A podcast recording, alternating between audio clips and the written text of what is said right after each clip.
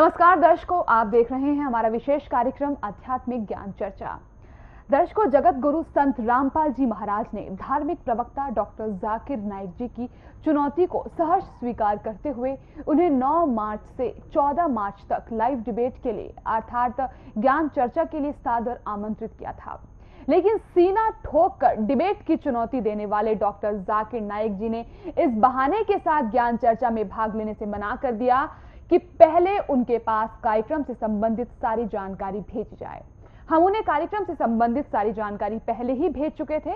उनके कहने के बाद हमने दोबारा फिर सारी जानकारी उन्हें भेजी और उन्हें दूसरी बार 23 मार्च तक का समय दिया, लेकिन डॉक्टर जाकिर नाइक जी ने दूसरी बार भी ज्ञान चर्चा में भाग नहीं लिया।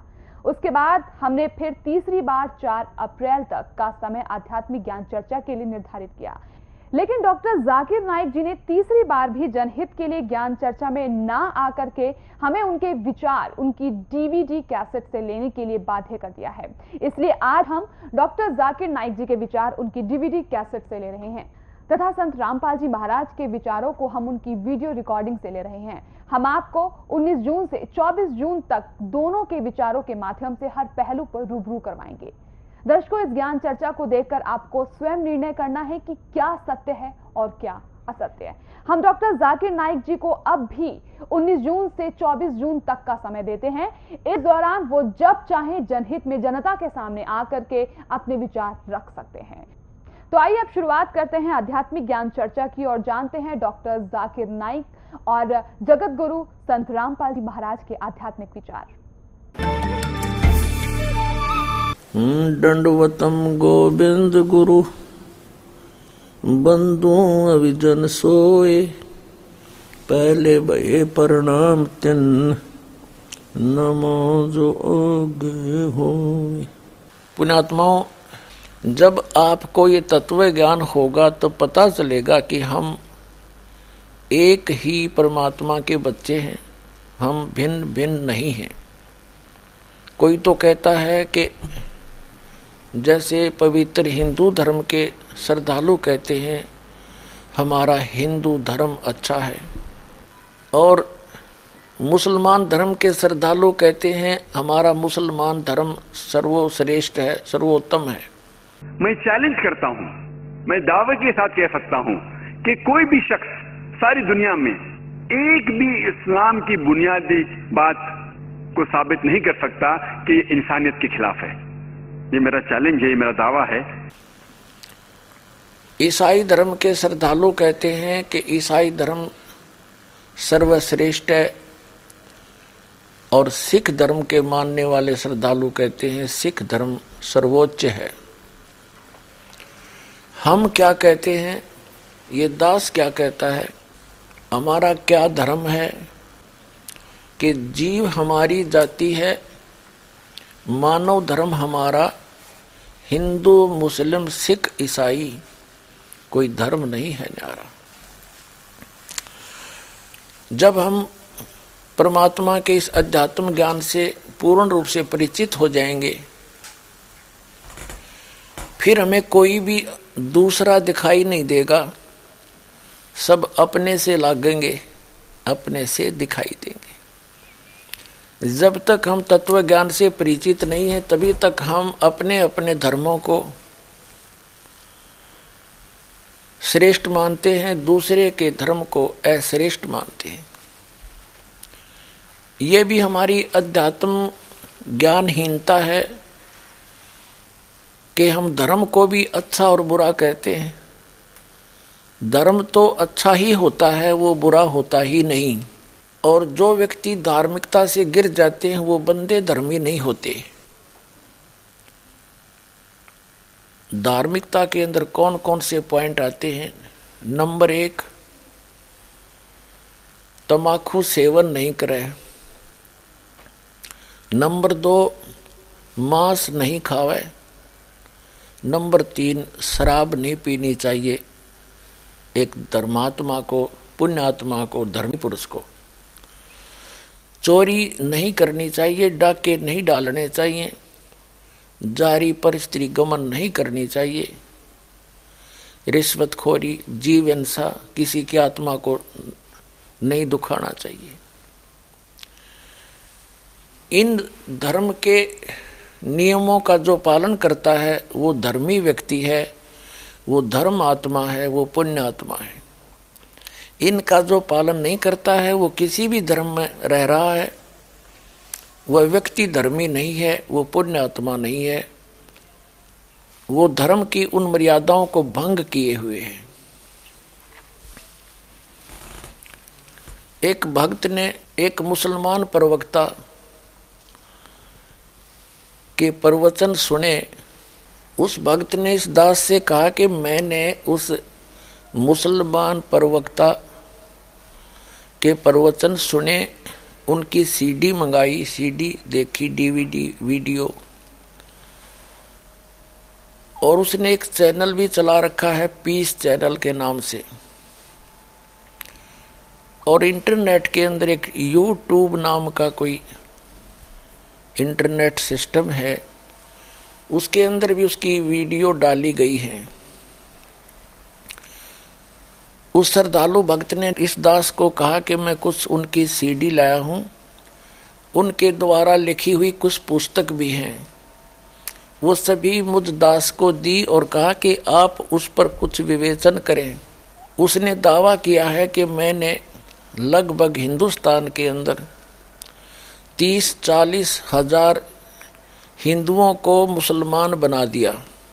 पुण्यात्माओं, परमात्मा पाने के लिए हमने चाहे मुसलमान बनना पड़ो, चाहे हमने हिंदू बनना पड़े, चाहे सिख बनना पड़े, चाहे ईसाई बनना पड़े, हमने बनना ही पड़ेगा, क्योंकि मोक्ष अति आवश्यक है। आत्मा परमात्मा के लिए भटक रही है, जब तक ये परमात्मा से नहीं मिलेगी इसको संतोष नहीं हो सकता। इस दास ने वो सीडी देखी, डीवीडी देखी, सुनी, उस मुसलमान प्रवक्ता श्रद्धालु की पुस्तक भी लिखी हुई पढ़ी। उसने एक बहुत अच्छी बात कही है कि किसी भी धर्म को जानने के लिए ये मत देखो कि उस धर्म के व्यक्ति क्या कर रहे हैं और क्या कह रहे हैं, उसकी अपेक्षा उस धर्म की उन होली बुक्स को देखो, पवित्र पुस्तकों को पढ़ो और उसी को आधार मान के फिर आप समझो कौन से धर्म में वो पवित्र पुस्तक क्या बोल रहे हैं, उसको आधार मानकर चले। एक और अच्छा विवेचन दिया है कि जिस भी गॉड की, अल्लाह की, भगवान की आप उपासना कर रहे हैं तो पहले कम से कम ये जांच लो कि वो परमात्मा है भी कि नहीं, उसके बाद फिर पूजा साधना उपासना इबादत करनी चाहिए। बिल्कुल सही बात है। इसके बिना अगर कोई साधना करता है बगैर किसी जांचे तो वो डगमग व्यक्ति है, उसको फिर बाद में कोई बहका सकता है कि आप, आपका इष्ट, आपका अल्लाह, आपका भगवान ये पूर्ण परमात्मा नहीं है, तो वो डगमग हो जाएगा। जब तक स्वयं दृढ़ नहीं होगा अपने धर्म की पुस्तकों से या अन्य धर्म की पुस्तकों से वो निर्णय नहीं कर लेगा, तुलना नहीं कर लेगा कि आप जिस अल्लाह या खुदा भगवान की पूजा कर रहे हो वो भगवान अल्लाह गॉड है भी के नहीं। दर्शकों, अभी आपने सुने जगत गुरु तत्वदर्शी संत रामपाल जी महाराज के विचार, और आइए अब जानते हैं मुसलमान धर्म के प्रवक्ता डॉक्टर जाकिर नाइक जी के विचार। अल्हम्दुलिल्लाह वस्सलातु वस्सलाम अल रसूलिल्लाह व अला आलिहि व सहाबी अजमईन, अम्मा बाद। आऊज़ु बिल्लाहि मिनश शैतानिर रजीम, बिस्मिल्लाहिर रहमानिर रहीम। कुल या अहलल किताब तालू इला कलिमतिन सवाइन बैनना बैनकुम अल्ला नअब्दा इल्लल्लाह व ला नुश्रिक बिही शैअन व ला यत्तखिज़ बादुना बादन अरबाबन मिन दुनिल्लाह फ़इन तवल्लौ फ़कुलु शहदू बिअन्ना मुस्लिमून। रब्बि शरह ली सदरी वयस्सिर ली अमरी वहलुल उक़्दतम मिन लिसानी यफ़क़हु क़ौली। मेरे मोहतरम बुजुर्गों और मेरे अजीज भाइयों और बहनों, मैं आप सबका खैर मकदम करता हूं इस्लामिक तरीके से। अस्सलाम वालेकुम वरहमतुल्लाहि वबरकातुहू। आज के तकरीर का मौजू है हिंदू धर्म और मजहब इस्लाम में यकसानियत। मैंने इस तकरीर के शुरू में कुरान मजीद की एक आयत सूरह अल इमरान सूरा नंबर 3 आयत नंबर 64 की तिलावत की, जिसमें अल्लाह सुब्हानहू तआला फरमाते हैं, कुल या अहले किताब, कहो अहले किताब से, तालो इला कलमतिन सवाइम बैना बैनकुम, आओ उस बात की तरफ जो आप और हम में यकसा है। सबसे पहली बात है अल्लाह नाबुदा इल्लल्लाह, हम सिर्फ अल्लाह सुब्हानहू व तआला, सिर्फ खुदा की इबादत करें। वना नुश्रिका बिही शैय्यन, हम खुदा के साथ किसी और को शरीक न करें। वला यत्तखीज़ बादुना बादन अरबाबन मिन दुनिल्लाह, हम हमारे में से किसी और को खुदा के अलावा किसी को रब ना बनाएं। फंतवल्लो, अगर वो मुड़ जाए। फकुल शदू बेन्ना मुस्लिमून, हम शहादत देते हैं कि हम मुस्लिम हैं और हम हमारी सारी रजा अल्लाह के हवाले करते हैं।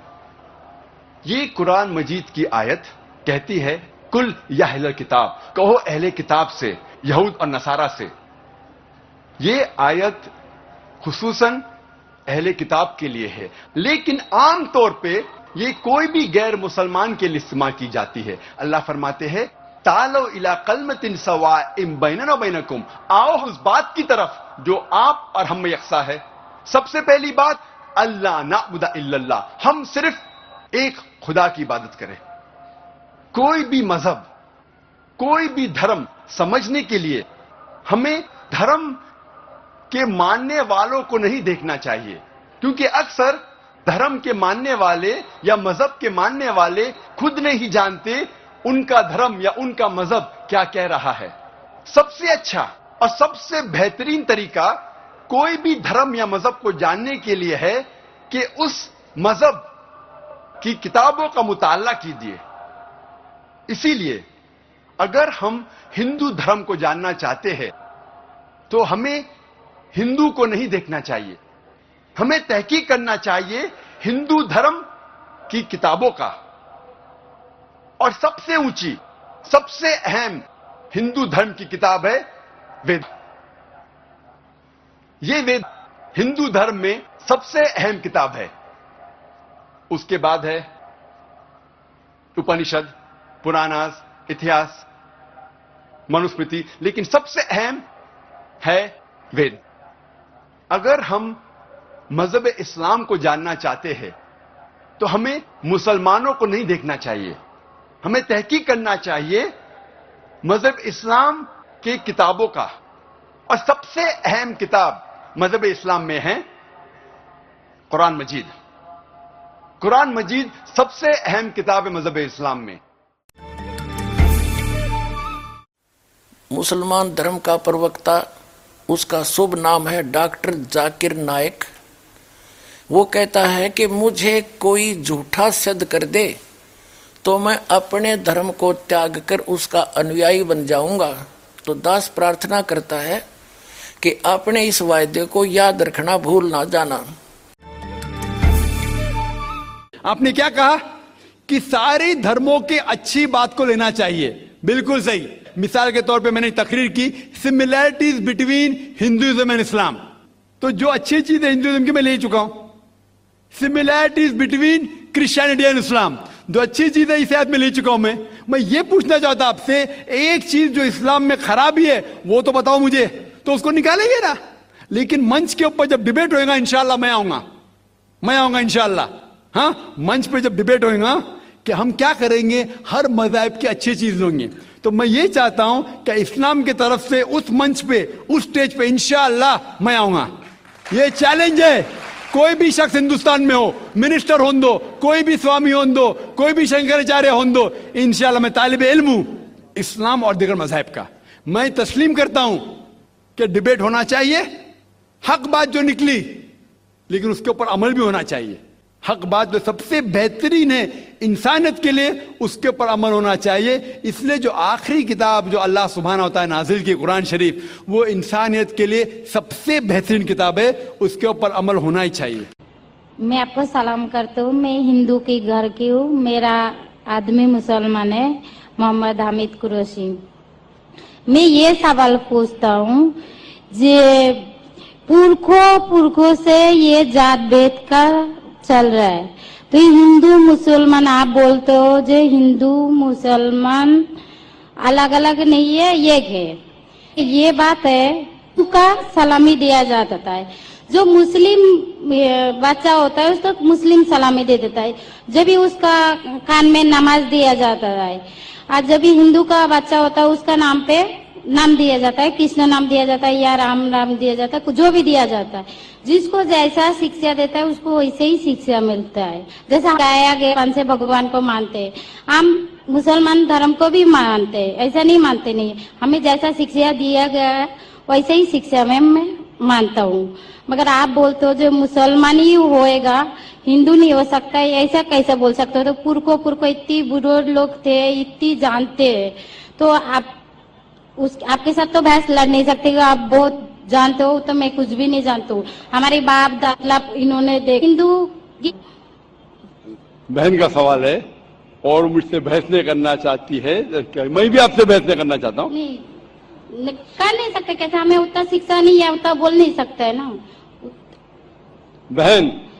बहन का सवाल है कि मैं कहता हूँ कि हिंदू मुस्लिम एक है, लेकिन जो हिंदू खानदान में पैदा होता है उसे हिंदू खानदान में पैदा होता है, मुस्लिम की शिक्षा दी जाती।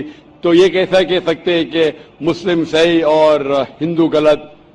ये क्या बहन तुम्हें होती है? चार होता है माशाल्लाह। तो ये मत कहो कि आपको शिक्षा नहीं है। अगर गांव से कोई आती है लड़की और कहती है कि मेरे वालिद ने मुझे सिखाया 2 + 2 = 5, तो आप क्या कहेंगे उससे? 4 + 5 कैसा? तेरे वालिद को मैथमेटिक्स नहीं आती थी। नहीं, मेरे वालिद ने तो सिखाया। उन्हें कहेंगी अच्छा ठीक है, 2 + 2 = 4 भी, 2 + 2 = 5 भी। ये कहना गलत है। दोनों में से तहकीक करने पड़ेगा कौन सा सही है, उसके ऊपर अमल करें। नहीं आती हूँ किसे मुस्लिम भी से 2 + आप जब नहीं जानते 2 + 2 = 4 है, वो कहते 5 है। तो क्योंकि खुदा ने आपको इल्म दिया, अकल दिए, आपका फर्ज है कि आप उनसे कहे बहन जी 2 + 2 = 5 नहीं, 2 + 2 = 4 है। फिर वो कहेंगे अच्छा दोनों सही है। तो आप बोलेंगे नहीं, दोनों सही नहीं, 2 है। उसी तरीके से अगर किसी के वालिदैन ने उसे गलत सिखाया क्या बुत परस्ती करना, जब हिंदू मजहबी किताब में कहा गया कि बुत परस्ती गलत है, तो जिसके पास इल्म है, मैं तालिब इल्म हूं, मैं एक स्टूडेंट हूं इस्लाम एंड कंपैरेटिव रिलीजन का, तो मुझे जब इल्म है मैं जरूर कहूंगा जो लोग से जो गलत कह रहे हैं फॉलो करो। मेरे हिंदू मजहब के, क्रिश्चियन मजहब के, ईसाई मजहब से उसे कहते हैं डायलॉग। मैं स्टूडेंट, वो पीएचडी डॉक्टर, मैं उनसे डिस्कशन करता हूं, डायलॉग करता हूं, डिबेट करता हूं। अगर मुझे गलत साबित करो मैं बदलने को तैयार हूं। आप मुझे साबित करो, चैलेंज। दर्शकों, अभी आपने सुने मुसलमान धर्म के प्रवक्ता डॉक्टर जाकिर नाइक जी के विचार, और आइए अब जानते हैं जगत गुरु तत्वदर्शी संत रामपाल जी महाराज जी के विचार। अब आपको दिखाते हैं कि डॉक्टर जाकिर नाइक नाम के एक मुसलमान वक्ता हैं। उनका और पूरे मुसलमान धर्म का मानना है कि परमात्मा निराकार है, बॉडी लेस है, उसकी बॉडी नहीं है। और अपने इस वचन की पुष्टि के लिए, अपने इस ज्ञान की पुष्टि के लिए डॉक्टर जाकिर नाइक जी ने वेदों और उपनिषदों का समर्थन लिया है। वो दिखाते हैं डॉक्टर जाकिर नाइक के प्रवचनों से भी और उन प्रवचनों से बनी हुई उनकी पुस्तकों से वो परमात्मा को कैसा मानते हैं। डॉक्टर जाकिर नाइक जी द्वारा लिखी गई एक पुस्तक इस्लाम और हिंदू धर्म में समानताएं इसका नाम है। इसमें दिखाते हैं ये पुस्तक इनकी वीडियो कैसेट से डेटो कॉपी की गई है। ये देखिएगा पुस्तक डॉक्टर जाकिर नाइक की इस्लाम और हिंदू धर्म में समानताएं।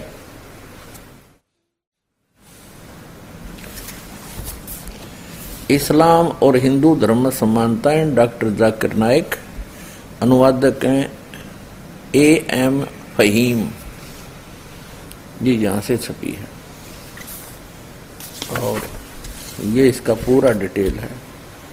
कॉपीराइट 2008 ऐसे।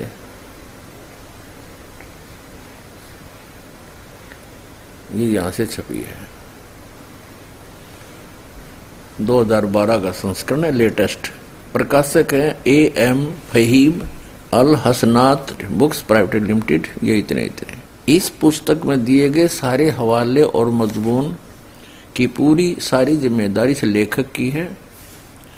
अगर किसी को कोई बात समझना हो या कोई ऐतराज हो तो इस विषय में किताब के लेखक डॉक्टर जाकिर नाइक साहब से इन नंबरों पर संपर्क कर सकते हैं और इनके फैक्स नंबर भी हैं। Printed by HS offset printers, Chandni Mahal, Nai Delhi. इतने यहाँ देखना, भगवद गीता के 7वें अध्याय के 20 श्लोक का रेफरेंस दिया है। भगवद गीता हिंदू ग्रंथों में सबसे ज्यादा प्रसिद्ध है। भगवद गीता अध्याय 7 के 20 श्लोक में लिखा, जिनकी बुद्धि भौतिक इच्छाओं ने चुरा ली है वही अर्ध देवताओं की पूजा करते। अर्ध यानी अधूरे देवताओं की पूजा करते अर्ध। अब इस पुस्तक से हमने इतना ही लेना है। अब आपको दिखाते हैं इंग्लिश के अंदर एज इट इज इसी की स्पीच है। ये देखिएगा, similarities between Hinduism and Islam, doctor Zakir Naik. ये है वही similarities between Hinduism and Islam by doctor Zakir Naik, Farid book depot private limited. Similarities between Hinduism and Islam, doctor Zakir Naik, edition 2008 का, ₹40, मूल्य 40। Farid book, printed by Mohammad Nasir Khan 4, Farid book depot private limited, street Pataudi house, Daryaganj, नई दिल्ली। इतने इतने जो और ब्रांचेज ये सारा डिटेल दे रखे। Printed in Farid enterprises Delhi 6। ठीक, अब इसके हम आपको ले चलते हैं इस पुस्तक के पेज नंबर 10 पर। यहाँ से पढ़ते हैं हम भगवत गीता का वही अध्याय नंबर 7 के, The most popular amongst all the Hindu scriptures is the Bhagavad Gita. The Bhagavad Gita mention chapter 7 मंत्र 20। इसका रेफरेंस देख रहे इन्होंने क्या सिद्ध किया है कि those whose intelligence has been stolen by material desires worship demigods, अधूरे भगवानों की पूजा करते। That is whose who are the materialistic, they worship dummy gods, यानी i.e. other as deities besides the true God। अब ये कहने का भाव ये है कि कुछ तो हिंदू सच्चे भगवान यानी ब्रह्म की पूजा जो एक मानते हैं उसकी करते हैं, और अधिकतर यानी जो हिंदू हैं वो डम्मी गॉड, अधूरे अर्ध गॉड यानी इनकम्प्लीट गॉड की भक्ति करते हैं। अब जो कंसेप्ट क्लियर करने दास जा रहा है कि भगवान को मुसलमान धर्म के व्यक्ति, वैसे तो पूरे विश्व के व्यक्ति सभी निराकार कहते हैं क्योंकि तत्व ज्ञान उनको है नहीं। तो मुसलमान धर्म के ऊपर आज प्रवचन चल रहे हैं, तो मुसलमान धर्म के व्यक्ति परमात्मा को बॉडीलेस मानते हैं, निराकार मानते हैं, बेचून कहते हैं। और आगे देखो इसका कंप्लीट इन्होंने कंसेप्ट भी क्लियर कर दिया है कि जो हम कह रहे हैं, डॉक्टर जाकिर नाइक जी कह रहे हैं कि जो मैं कह रहा हूं कि परमात्मा निराकार है, उसी के समर्थन में उन्होंने वेदों के कुछ मंत्र लिए हैं और उसमें उदाहरण दिया है कि इन वेदों में भी ऐसा ही कहा गया है और हिंदुओं ने ही उसका अनुवाद किया हुआ है, अपने समर्थन में लिए गए उनके प्रवचन दिखाते हैं। इसी बुक में, ये इंग्लिश एडिशन है, similarities between Hinduism and Islam, ये पुस्तक है डॉक्टर जाकिर नाइक की। इसके हम प्रश्न नंबर 10 पर पढ़ रहे थे, ये हमने पढ़ लिया डमी गॉड्स के बारे में। यहाँ देखो नीचे यजुर्वेद चैप्टर 40 और मंत्र नंबर 8 में क्या कहा है कि it is mentioned in Yajurveda chapter 40 verse 8, he is bodiless and pure, यानी परमात्मा बॉडीलेस है, उसका शरीर नहीं है, उसकी काया नहीं है, वो ठीक है और शुद्ध है। अब देखिएगा, ये है खुद बात डॉक्टर जाकिर नाइक, यानी डॉक्टर जाकिर नाइक के अपने वचन। ये एक पुस्तक है, हिंदी अनुवाद, मौलाना मोहम्मद इमरान कासिम विज्ञानवी, फरीद बुक डिपो दिल्ली। इतने सर्वाधिकार प्रकाशक के लिए सुरक्षित हैं। नाम किताब खुद बात डॉक्टर जाकिर नाइक, उर्दू अनुवाद सैयद रोहन शाह, तरतीब एवं संकलन अमर शहीद, हिंदी अनुवाद मौलाना मोहम्मद इमरान कासिम, संयोजक अल हाज मोहम्मद नासिर खान, 2100 तादाद यानी संख्या, प्रकाशन 2011 का, कंपोजिंग इमरान कंप्यूटर मुजफ्फरनगर, प्रकाशक Farid book depot private limited, 2158 MP street Pataudi house Daryaganj नई दिल्ली, इतनी इतनी। अब यहाँ देखिएगा 186 पे कहा है उसको देखा नहीं जा सकता, कोई भी उसे आंखों से नहीं देख सकता, ठीक है। यहाँ देखिएगा खुद बात डॉक्टर जाकिर नाइक 187 पेज पे, दुनिया के धर्मों में खुदा का तस्वर, यहां देखा वह बगैर जिस्म के है और सच्चा है, यह यजुर्वेद 40 का मंत्र 8 में बयान किया गया। वह रोशन है बगैर जिस्म के, बगैर जख्म के और बगैर जिस्मानी सेल्स के, ऐसा खालिस कि जिसमें शैतान नहीं झांक सकता, ठीक। अब कहने का तात्पर्य डॉक्टर जाकिर नाइक जी का है कि परमात्मा निराकार है, वो बिना शरीर का है, बॉडी लेस है, उसको कोई नहीं देख सकता। तो निराकार का देखा कि और पुण्यात्माओं वास्तविकता क्या है कि परमात्मा नर आकार है, मनुष्य दृश्य है, सह शरीर है, उसका नाम कबीर है। और डॉक्टर जाकिर नाइक जी क्या मानते हैं, परमात्मा निराकार है। तो इससे सिद्ध है कि ये विद्वान नहीं है, ये अपने आप भी भ्रमित है और अन्य मानव समाज को भी भ्रमित कर रहा है, पूरे मुसलमान समाज को भ्रमित कर रहा है। अब पुण्यात्माओं कहते हैं जिनके पास कॉन्फिडेंस नहीं होता वो उवाबाई बकते हैं। अब आपके रूबरू डॉक्टर जाकिर नाइक के उन प्रश्नों के उत्तर देते हुए एक क्लिप दिखाते हैं, video clip,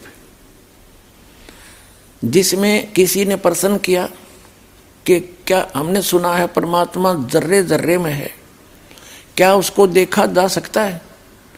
doctor Zakir Naik ji उसका उत्तर देते हैं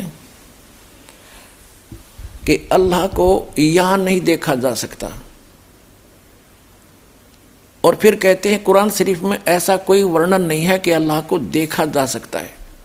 फिर वो कहते हैं कि एक हदीस में आया है, एक बुक है हदीस, उसमें आया है कि अल्लाह को जन्नत में जाके उसका चेहरा देख सकते हैं। अब सुनते रहना इनकी उवा बाई।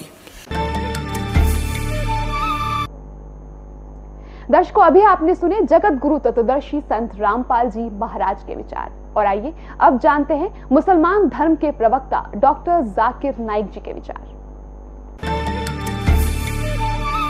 माइक नंबर 3 में अगर कोई नहीं हो तो हम माइक नंबर 4 में हमारा इंतजार कर रही हैं खातून, हम उनको मौका देंगे।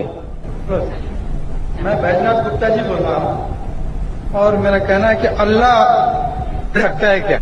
सही सुना, अल्लाह अगर अल्लाह जर्रे जर्रे में है, खुदा जर्रे जर्रे में है, तो क्या देखा जा सकता है क्या? अल्लाह किधर? खुदा को देखा जा सकता है, अल्लाह को देखा जा सकता है। अल्लाह किधर आपने कहा? गरे दबे, हाँ, जर्रे जर्रे में मौजूद है। हाँ, भाई साहब ने कहा कि अगर अल्लाह हर जगह हर जर्रे जर्रे में मौजूद है, हर जर्रे जर्रे में मौजूद है, कुरान के मुताबिक अल्लाह की ताकत, अल्लाह का इल्म सब जगह मौजूद है। अल्लाह लेकिन अर्श पे बैठे हैं, तो ये कहना अल्लाह सब जगह मौजूद है, ये इस्लाम की तालीम में नहीं है, ये हिंदू की तालीम में है। क्या आप अल्लाह को देख सकते? नहीं। इंसान इस दुनिया में, इस जिंदगी में अल्लाह को देख ही नहीं सकते। और उसकी मिसाल पेश है कुरान मजीद में, जब मूसा अलैहिस्सलाम, अल्लाह सुब्हानहू तआला फरमाते, क्या मैं आपको देख सकता हूं? तो अल्लाह को तो देखा नहीं उनने, सिर्फ पहाड़ को देख के बेहोश हो सकते। तो इंसान इस जिंदगी में अल्लाह सुब्हानहू तआला को नहीं देख सकता। इंशाअल्लाह अगली जिंदगी में, इंशाअल्लाह जब हम जन्नत में जाएंगे, वहां इंशाअल्लाह हम अल्लाह का वजह देखेंगे। ये कई हदीस में इसका जिक्र है कि हम अल्लाह का चेहरा देखेंगे। इसीलिए हम कोशिश करते इस इम्तिहान, इस दुनिया के इम्तिहान में सफलता पाए। इंशाअल्लाह जन्नत में जाएंगे और वहां अल्लाह का वजह देखेंगे, अल्लाह का। Shall we have the next question from the brother again? In prayers, is it right to pray to God, to ask Him that I want to see you? The brother asked the question that is it right in prayers to ask God that I want to see you? If you say I want to see you in the next life, it's acceptable. If you say I want to see you in this life, it's not possible, because there's a verse in the Quran which is mentioned in Surah Taha that Musa alayhi salam, the messenger of God, he said I want to see God. So God said, look at the mountain, I will show my glimpse to the mountain. You look at the mountain, what happens? So the moment God showed a glimpse to the mountain fell utter ruin, and Moses, peace be upon him, fainted. You cannot see God in this world, in this life you cannot. But on the day of judgment, there are many sayings of the Prophet that in Jannah we would love to see the face of Allah subhanahu wa ta'ala, face of Almighty God, and that would be a pleasure for us. So if you pray that may you see Allah in the next life, in Jannah, inshallah, very good prayer. But you can't see Almighty God in this world. Hope that answers the question. Agla sawal ye hai ki khane Kaaba Khuda ka ghar hai. वो तुम क्या कहते हैं? बैतुल्लाह कहते हैं।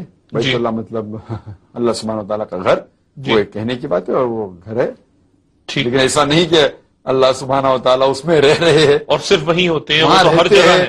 जी। जिस वो रहते हैं फिजिकली वो ऊपर है, उनका इल्म सारी जगह है, बल्कि हर जगह है, ऊपर क्या हर जगह है, इल्म सारी जगह है, इल्म और उनका पावर, उनकी कुव्वत सारी जगह है, लेकिन है तो ऊपर। तो घर कहना मतलब दैट इज मेटाफोरिकली एक अलामत के तौर पर इस्तेमाल हुई। दर्शकों, अभी आपने सुने मुसलमान धर्म के प्रवक्ता डॉक्टर जाकिर नाइक जी के विचार। और आइए अब जानते हैं जगत गुरु तत्वदर्शी संत रामपाल जी महाराज जी के विचार। डॉक्टर जाकिर नाइक जी केवल झूठ बोल रहे हैं, गलत एग्जाम्पल कोड कर करके दुनिया को, भोली जनता को एक बार लतीफेदार बातें सुना करके अपने पीछे लगा रहे। अध्यात्म मार्ग इनके पास शून्य है। पुण्यात्माओं, डॉक्टर जाकिर नाइक जी का ये उदाहरण भी कति व्यर्थ है, यूजलेस है, निराधार है। इसने कसम खा रखी है कि जो कहूंगा झूठ कहूंगा और झूठ के अतिरिक्त कुछ नहीं कहूंगा। पहले तो पुण्यात्माओं, ये 4 किताबों को आसमानी बुक मानते, होली बुक, पवित्र किताब।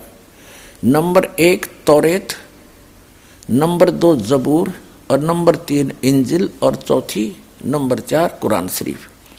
इसके अतिरिक्त जो हदीस है वो हजरत मोहम्मद जी के अपने वचन हैं, वो आसमानी किताब नहीं है, क्योंकि हजरत मोहम्मद जी को परमात्मा लेकर गए थे हजरत मोहम्मद जी ने कहीं आंशिक वो जिक्र कर दिया होगा, लेकिन मुसलमान धर्म का ये मानना है God is formless, body less.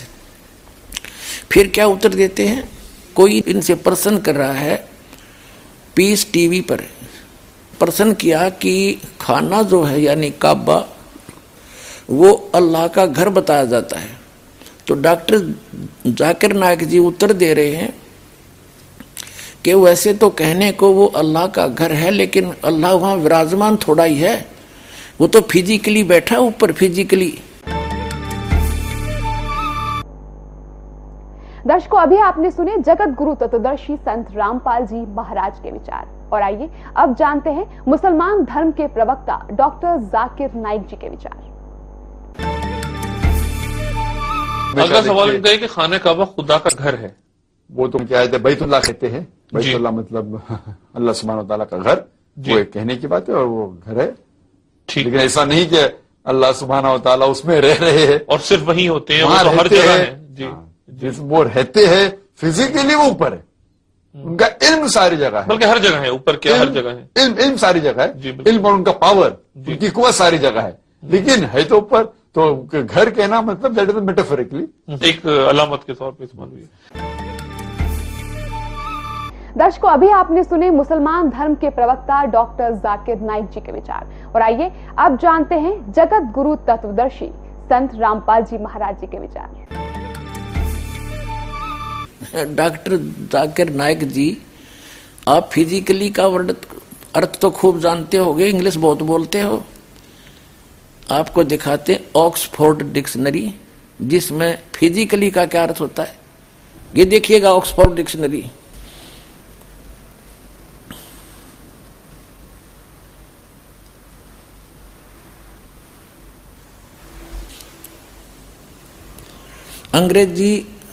Angrezi Hindi शब्दकोश एडिटर हैं doctor Suresh Kumar, doctor Ramesh Shahi, Oxford university press. ये देखिएगा 881 पृष्ठ पे फिजिकल, यहाँ देखिएगा शारीरिक, फिजिकल शारीरिक, और फिजिकली शारीरिक रूप से, फिजिकली शारीरिक रूप से। वाह जी वाह, डॉक्टर जाकिर नाइक जी केवल झूठ बोल रहे हैं, गलत एग्जाम्पल कोड कर करके दुनिया को, भोली जनता को एक बार लतीफेदार बातें सुना करके अपने पीछे लगा रहे। अध्यात्म मार्ग इनके पास शून्य है। पुण्यात्माओं, डॉक्टर जाकिर नाइक ने कसम खा रखी है कि जो कहूँगा झूठ कहूँगा और झूठ के अतिरिक्त कुछ नहीं कहूँगा। तो इसको कहते हैं उवाबाई, सटदल उवाबाई बकदा। वास्तविकता तो ये है कि परमात्मा सचमुच साकार है, उसका शरीर है, लेकिन ये अपरिचित है, ये झूठा है जाकिर नाइक, इसको कख भी पता नहीं है। और वह कहते हैं चोर चोरावे तुमड़ी और गड्ढे पानी में, वो गड्ढे वह ऊपर आवे न सच्चाई छनी ना। अब इनको कख तो पता नहीं, लेकिन सच्चाई तो मुँह से निकल कर रहेगी, अपने मुंह से स्वीकार कर रहा है कि सह शरीर वो ऊपर बैठा है, और खुद मानता है परमात्मा बॉडीलेस है, निराकार है, उसका जिस्म नहीं है। अब आपको दिखाते हैं इंग्लिश के अंदर एज इट इज, इसी की स्पीच है। ये देखिएगा similarities between Hinduism and Islam, doctor Zakir Naik. ये है वही similarities between Hinduism and Islam by doctor Zakir Naik, Farid book depot private limited. Similarities between Hinduism and Islam, doctor Zakir Naik, edition 2008 का, ₹40, मूल्य 40। Farid book printed by Mohammad Nasir Khan for Farid book depot private limited, street Pataudi house, Daryaganj, नई दिल्ली, इतने इतने और branches, ये सारा डिटेल दे रखे। Printed in Farid enterprises Delhi 6। ठीक, अब इसके हम आपको ले चलते हैं इस पुस्तक के पेज नंबर 10 पर। यहाँ देखो नीचे यजुर्वेद चैप्टर 40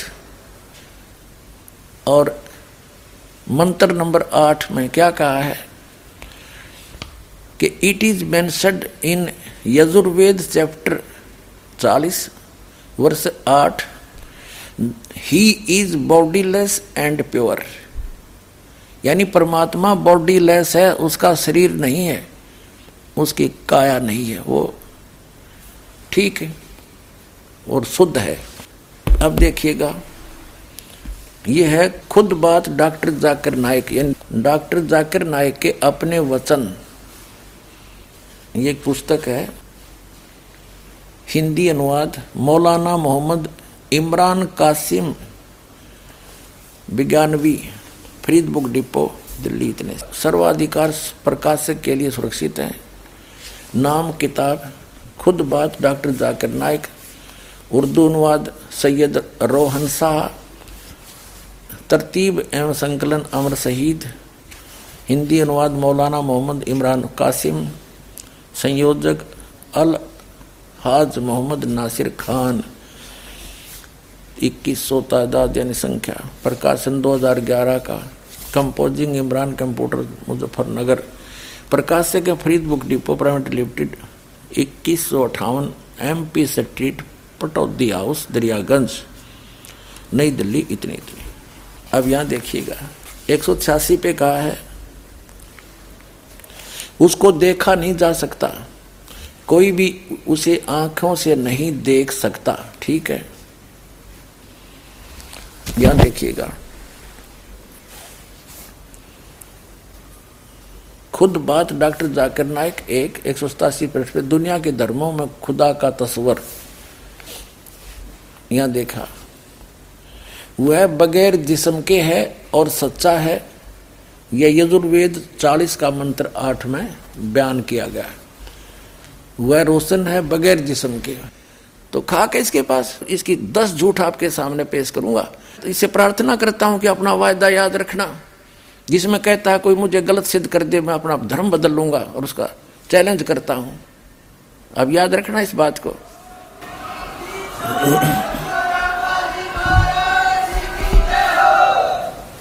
अब आजा जल्दी, हर ग्रहण कर ले, अपना कल्याण करवा ले डॉक्टर जाकिर नाइक जी।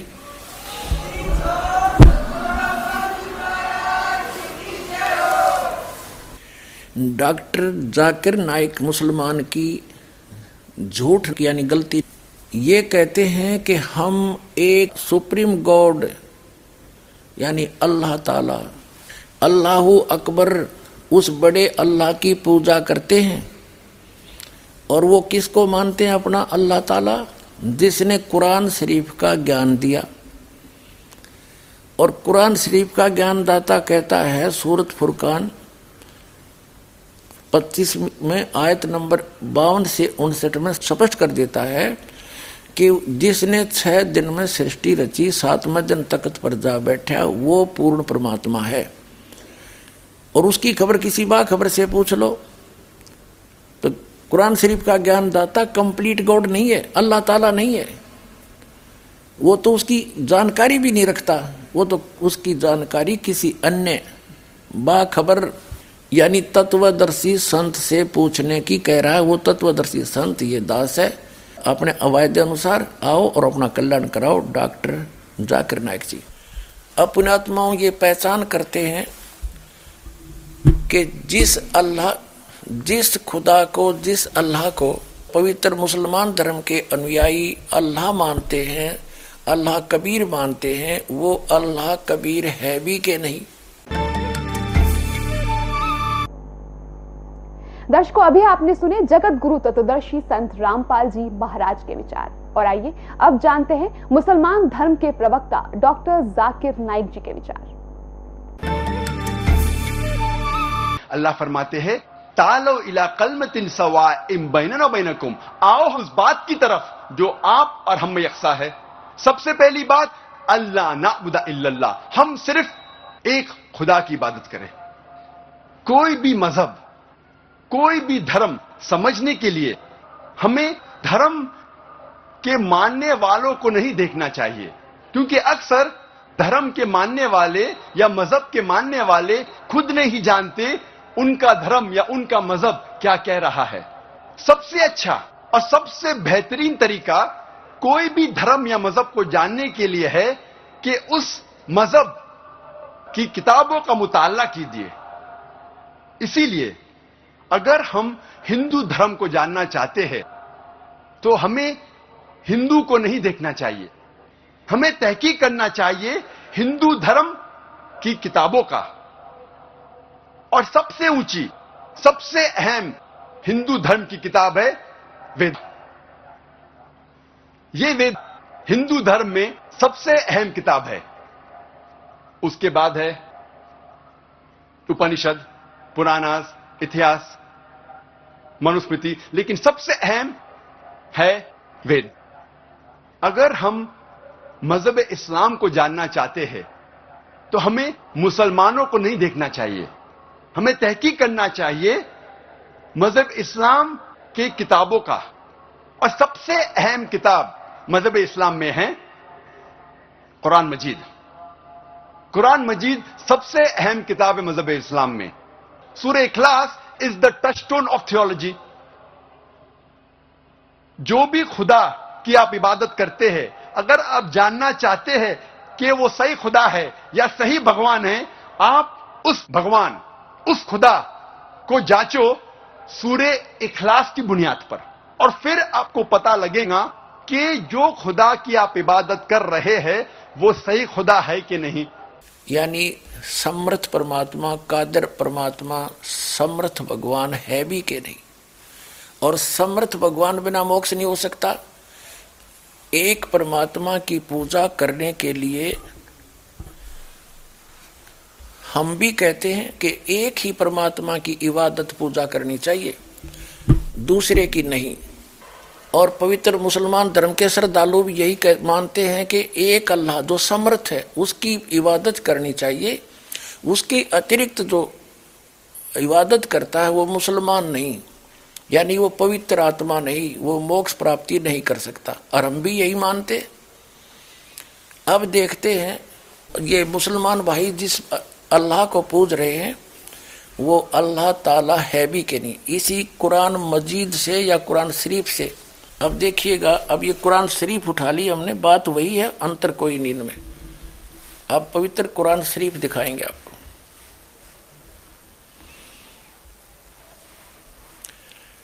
ये है मुतरजम बरहिसी, ये है शास्त्रीय अरबी पद्धति पर नागरी लिपि में। रूपांतरकार हैं नंद कुमार अवस्थी। शेरवानी संस्करण ये कहाँ से प्राप्त होती है? इसमें क्या लिखा है कि यह वह इलामी किताब है जिसमें कोई संदेह की गुंजाइश नहीं।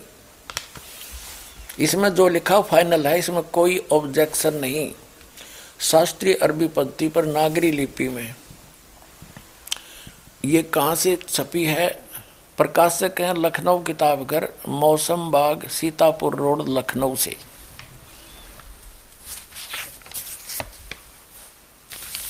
यहाँ देखिएगा, ये 17वां संस्करण है 2008 ईस्वी में। और पृष्ठ संख्या है 1024। मुद्रक हैं gospel press Lucknow, gospel.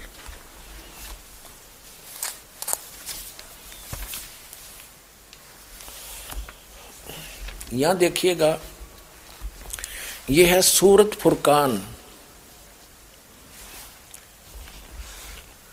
Surat, यह है कुरान शरीफ, कुरान शरीफ यह है सूरत फुरकान 25 और इसके पृष्ठ नंबर 604 पर। हम नीचे से पढ़ेंगे 52 नंबर आयत से। फुरकान का जो अर्थ देखा शब्दकोश के अंदर, उसमें लिखा है कि मानदंड, ब्रैकेट में लिखा है झूठ और सच के बीच में। यानी सत्य और झूठ को जांचने का, यानी निष्कर्ष निकालने का एक पैमाना है यह फुरकान। तो इस पूरी कुरान शरीफ की, पूरी कुरान शरीफ का ये निष्कर्ष है, ये मानदंड है, यानी पैमाना है सच्चाई और झूठ, सत्य और असत्य का निर्णय करने के लिए। तो इसमें पढ़ते हैं हम क्या लिखा है, देखिएगा। ये है सूरत फुरकानी 25 और 604 पृष्ठ पे इस प्रकाशन के हम पढ़ेंगे नीचे से। ये 51वीं आयत समाप्त हुई, 52वीं प्रारंभ होती है। फलातुतियल काफिरन व जाहिदों बिही जिहादन कबीरन। ये सबस लिखा कबीरन, कबीर कहो, कबीरा कहो, कबीरन कहो, इसका और निर्णय करते हैं। ये पवित्र कुरान मजीद से क्लियर होगा। अब पवित्र कुरान मजीद दिखाते हैं आपको। ये यहां से छपी है।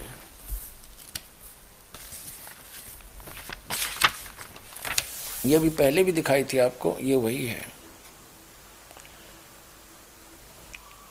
ये यहाँ से इसका पूरी जानकारी है, कहाँ से छपी है, कौन इसका अनुवाद करता है। और अब इसके हम आते हैं, ये वही सूरत फुरकान 25 और कुरान मजीद 576 पृष्ठ पे इस प्रकाशन के। हम यहीं आते हैं नीचे। ये है 51वीं आयत समाप्त हुई। इसमें पंक्ति भी नहीं बदली है, अक्सर भी सिर्फ लिखने में अंतर थोड़ा किया। फला तुतियल काफिरन ने जाहिदुम बिही जिहादन कबीरा।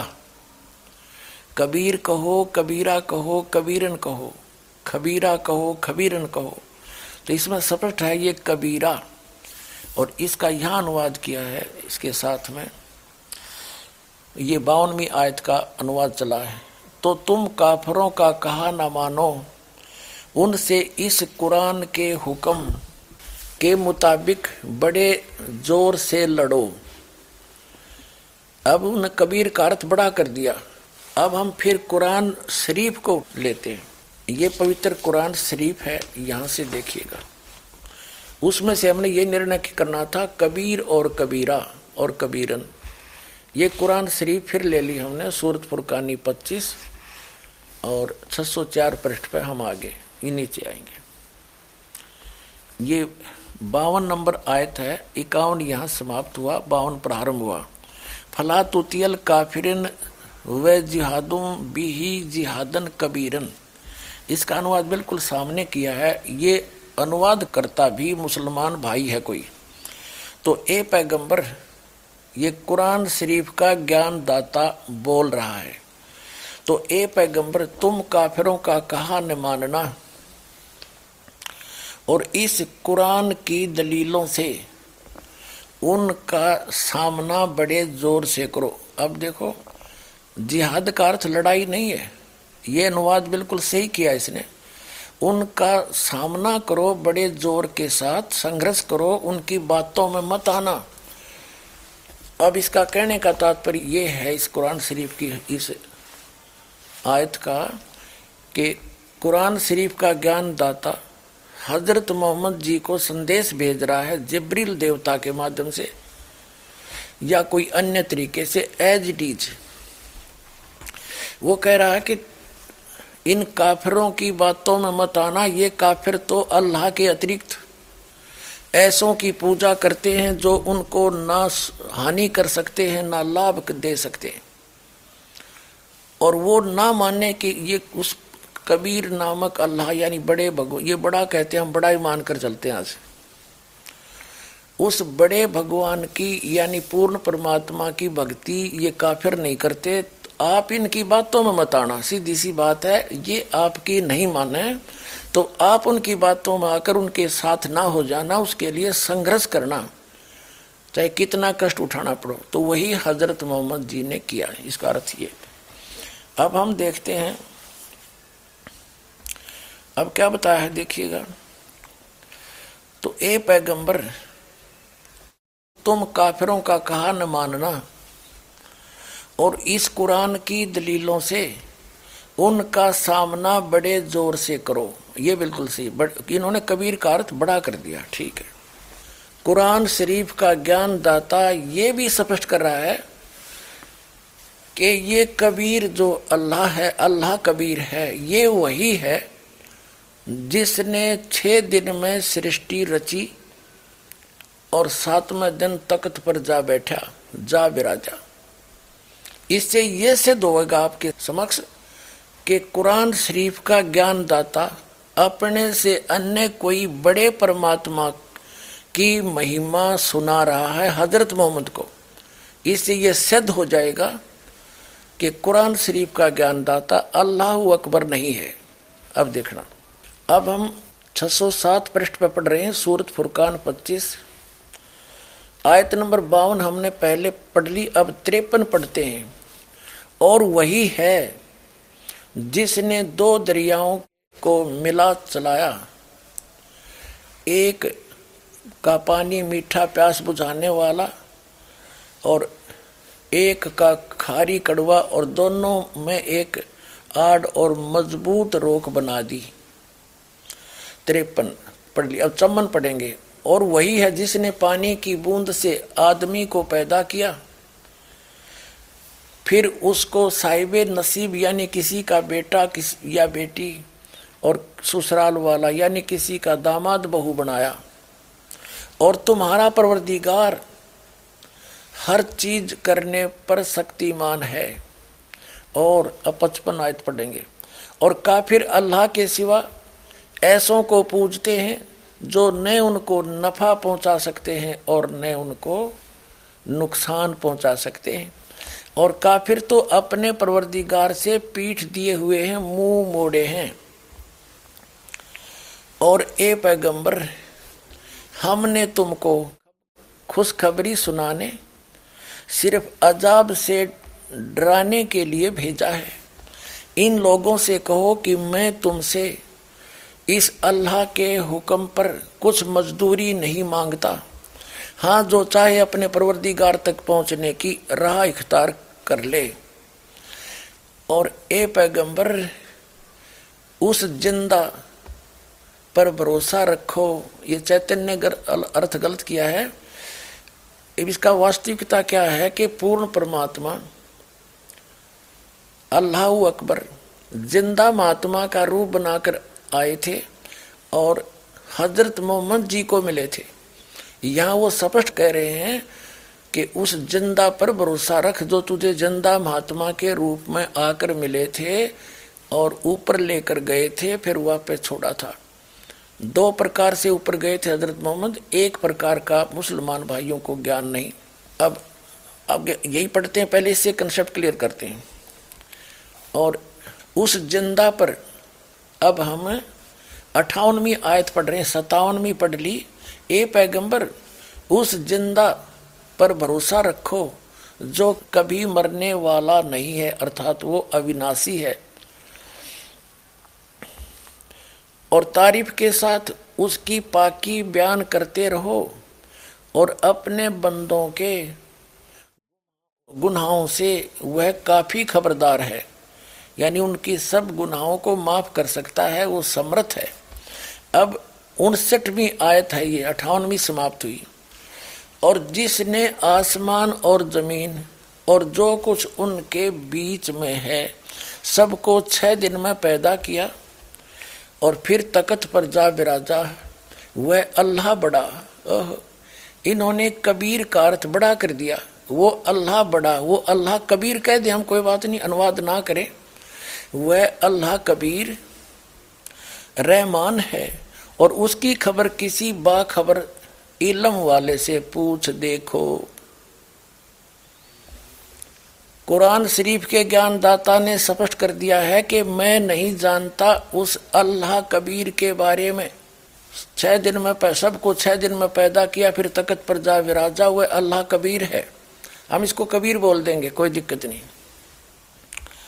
रहमान है और उसकी खबर किसी बाखबर इल्म वाले यानी तत्वदर्शी संत से पूछ देखो। अब इससे क्या सिद्ध हो गया कि कुरान शरीफ का ज्ञानदाता अल्लाह अकबर नहीं है, अल्लाह कबीर नहीं है। वो तो अल्लाह कबीर की जानकारी भी नहीं रखता कंप्लीट, उसके लिए ऑप्शन छोड़ दिया है कि उस अल्लाह कबीर के बारे में जिसने 6 दिन में सृष्टि रची, 7वें दिन तख्त पर जा विराजा, वो अल्लाह कबीर है, वो बड़ा भगवान है, वो कादिर अल्लाह है, वो पूर्ण परमात्मा है, वो समर्थ परमात्मा है, और एक वही पूजा के योग्य है, अन्य की पूजा नहीं करनी चाहिए। तो उसके विषय में कुरान शरीफ का ज्ञानदाता भी अपरिचित है। तो उसके विषय में जब वो खुद अपरिचित है तो उसकी भक्ति विधि उसके पास होगी कहाँ से, जो कुरान शरीफ में वो है ही नहीं। ना उस अल्लाह कबीर की जानकारी है और ना उसकी भक्ति विधि का पता है, क्योंकि वो स्पष्ट कर दिया है कि उसके विषय में उसकी जानकारी किसी बाखबर से, उसकी खबर किसी बाखबर से पूछो। अर्थात पूरी कुरान शरीफ के अंदर वो ज्ञान नहीं है उस अल्लाहू अकबर का।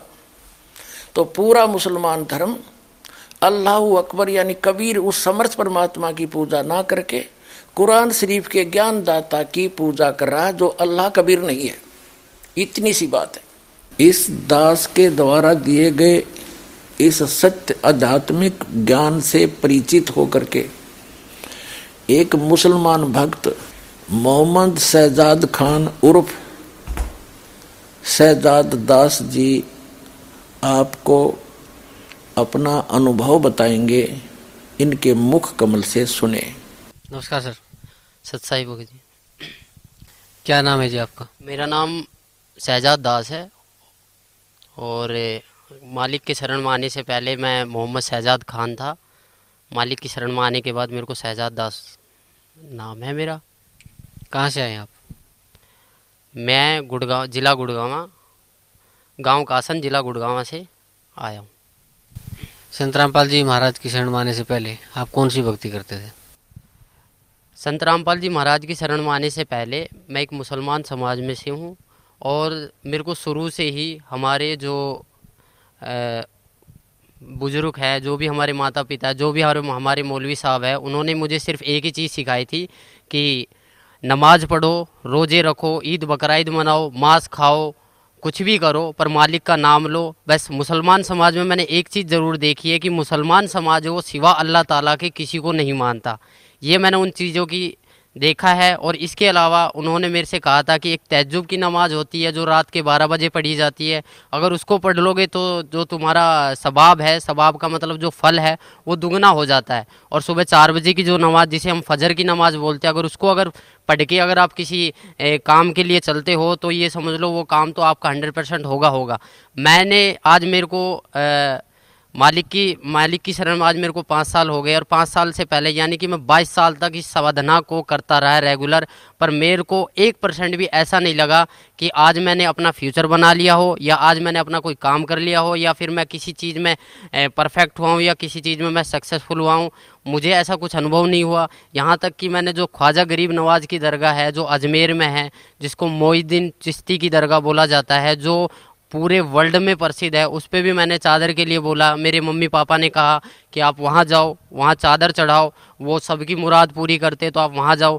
मैं वहाँ भी गया, उनके लिए चादर बोला, पर मैं जहाँ भी गया वहाँ मैंने देखा एक बहुत बड़ा देग है, उसमें लोग बाग सोने डाल रहे हैं, चांदी डाल रहे हैं, पैसे डाल रहे हैं।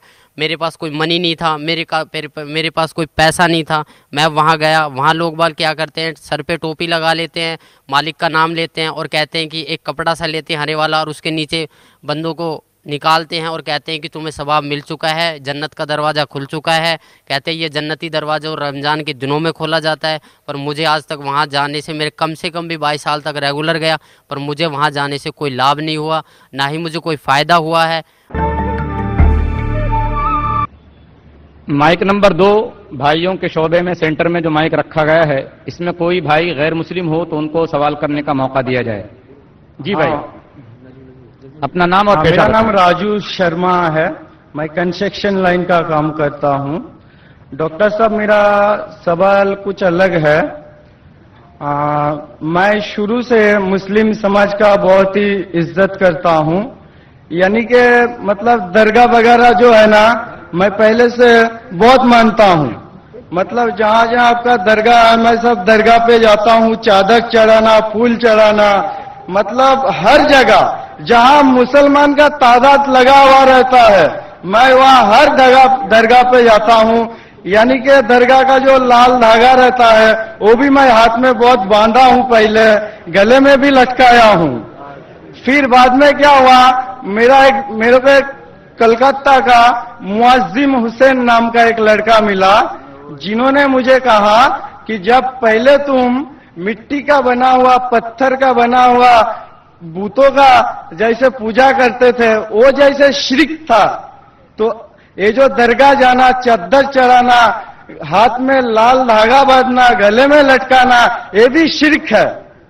तो मैं बोला, मैं फिर जहां पर था फिर मैं वहां पर ही आया, तो कोई फायदा नहीं है, क्योंकि देखिए कोई ऐसा सवाल कीजिए जो इख्तिलाफी ना हो।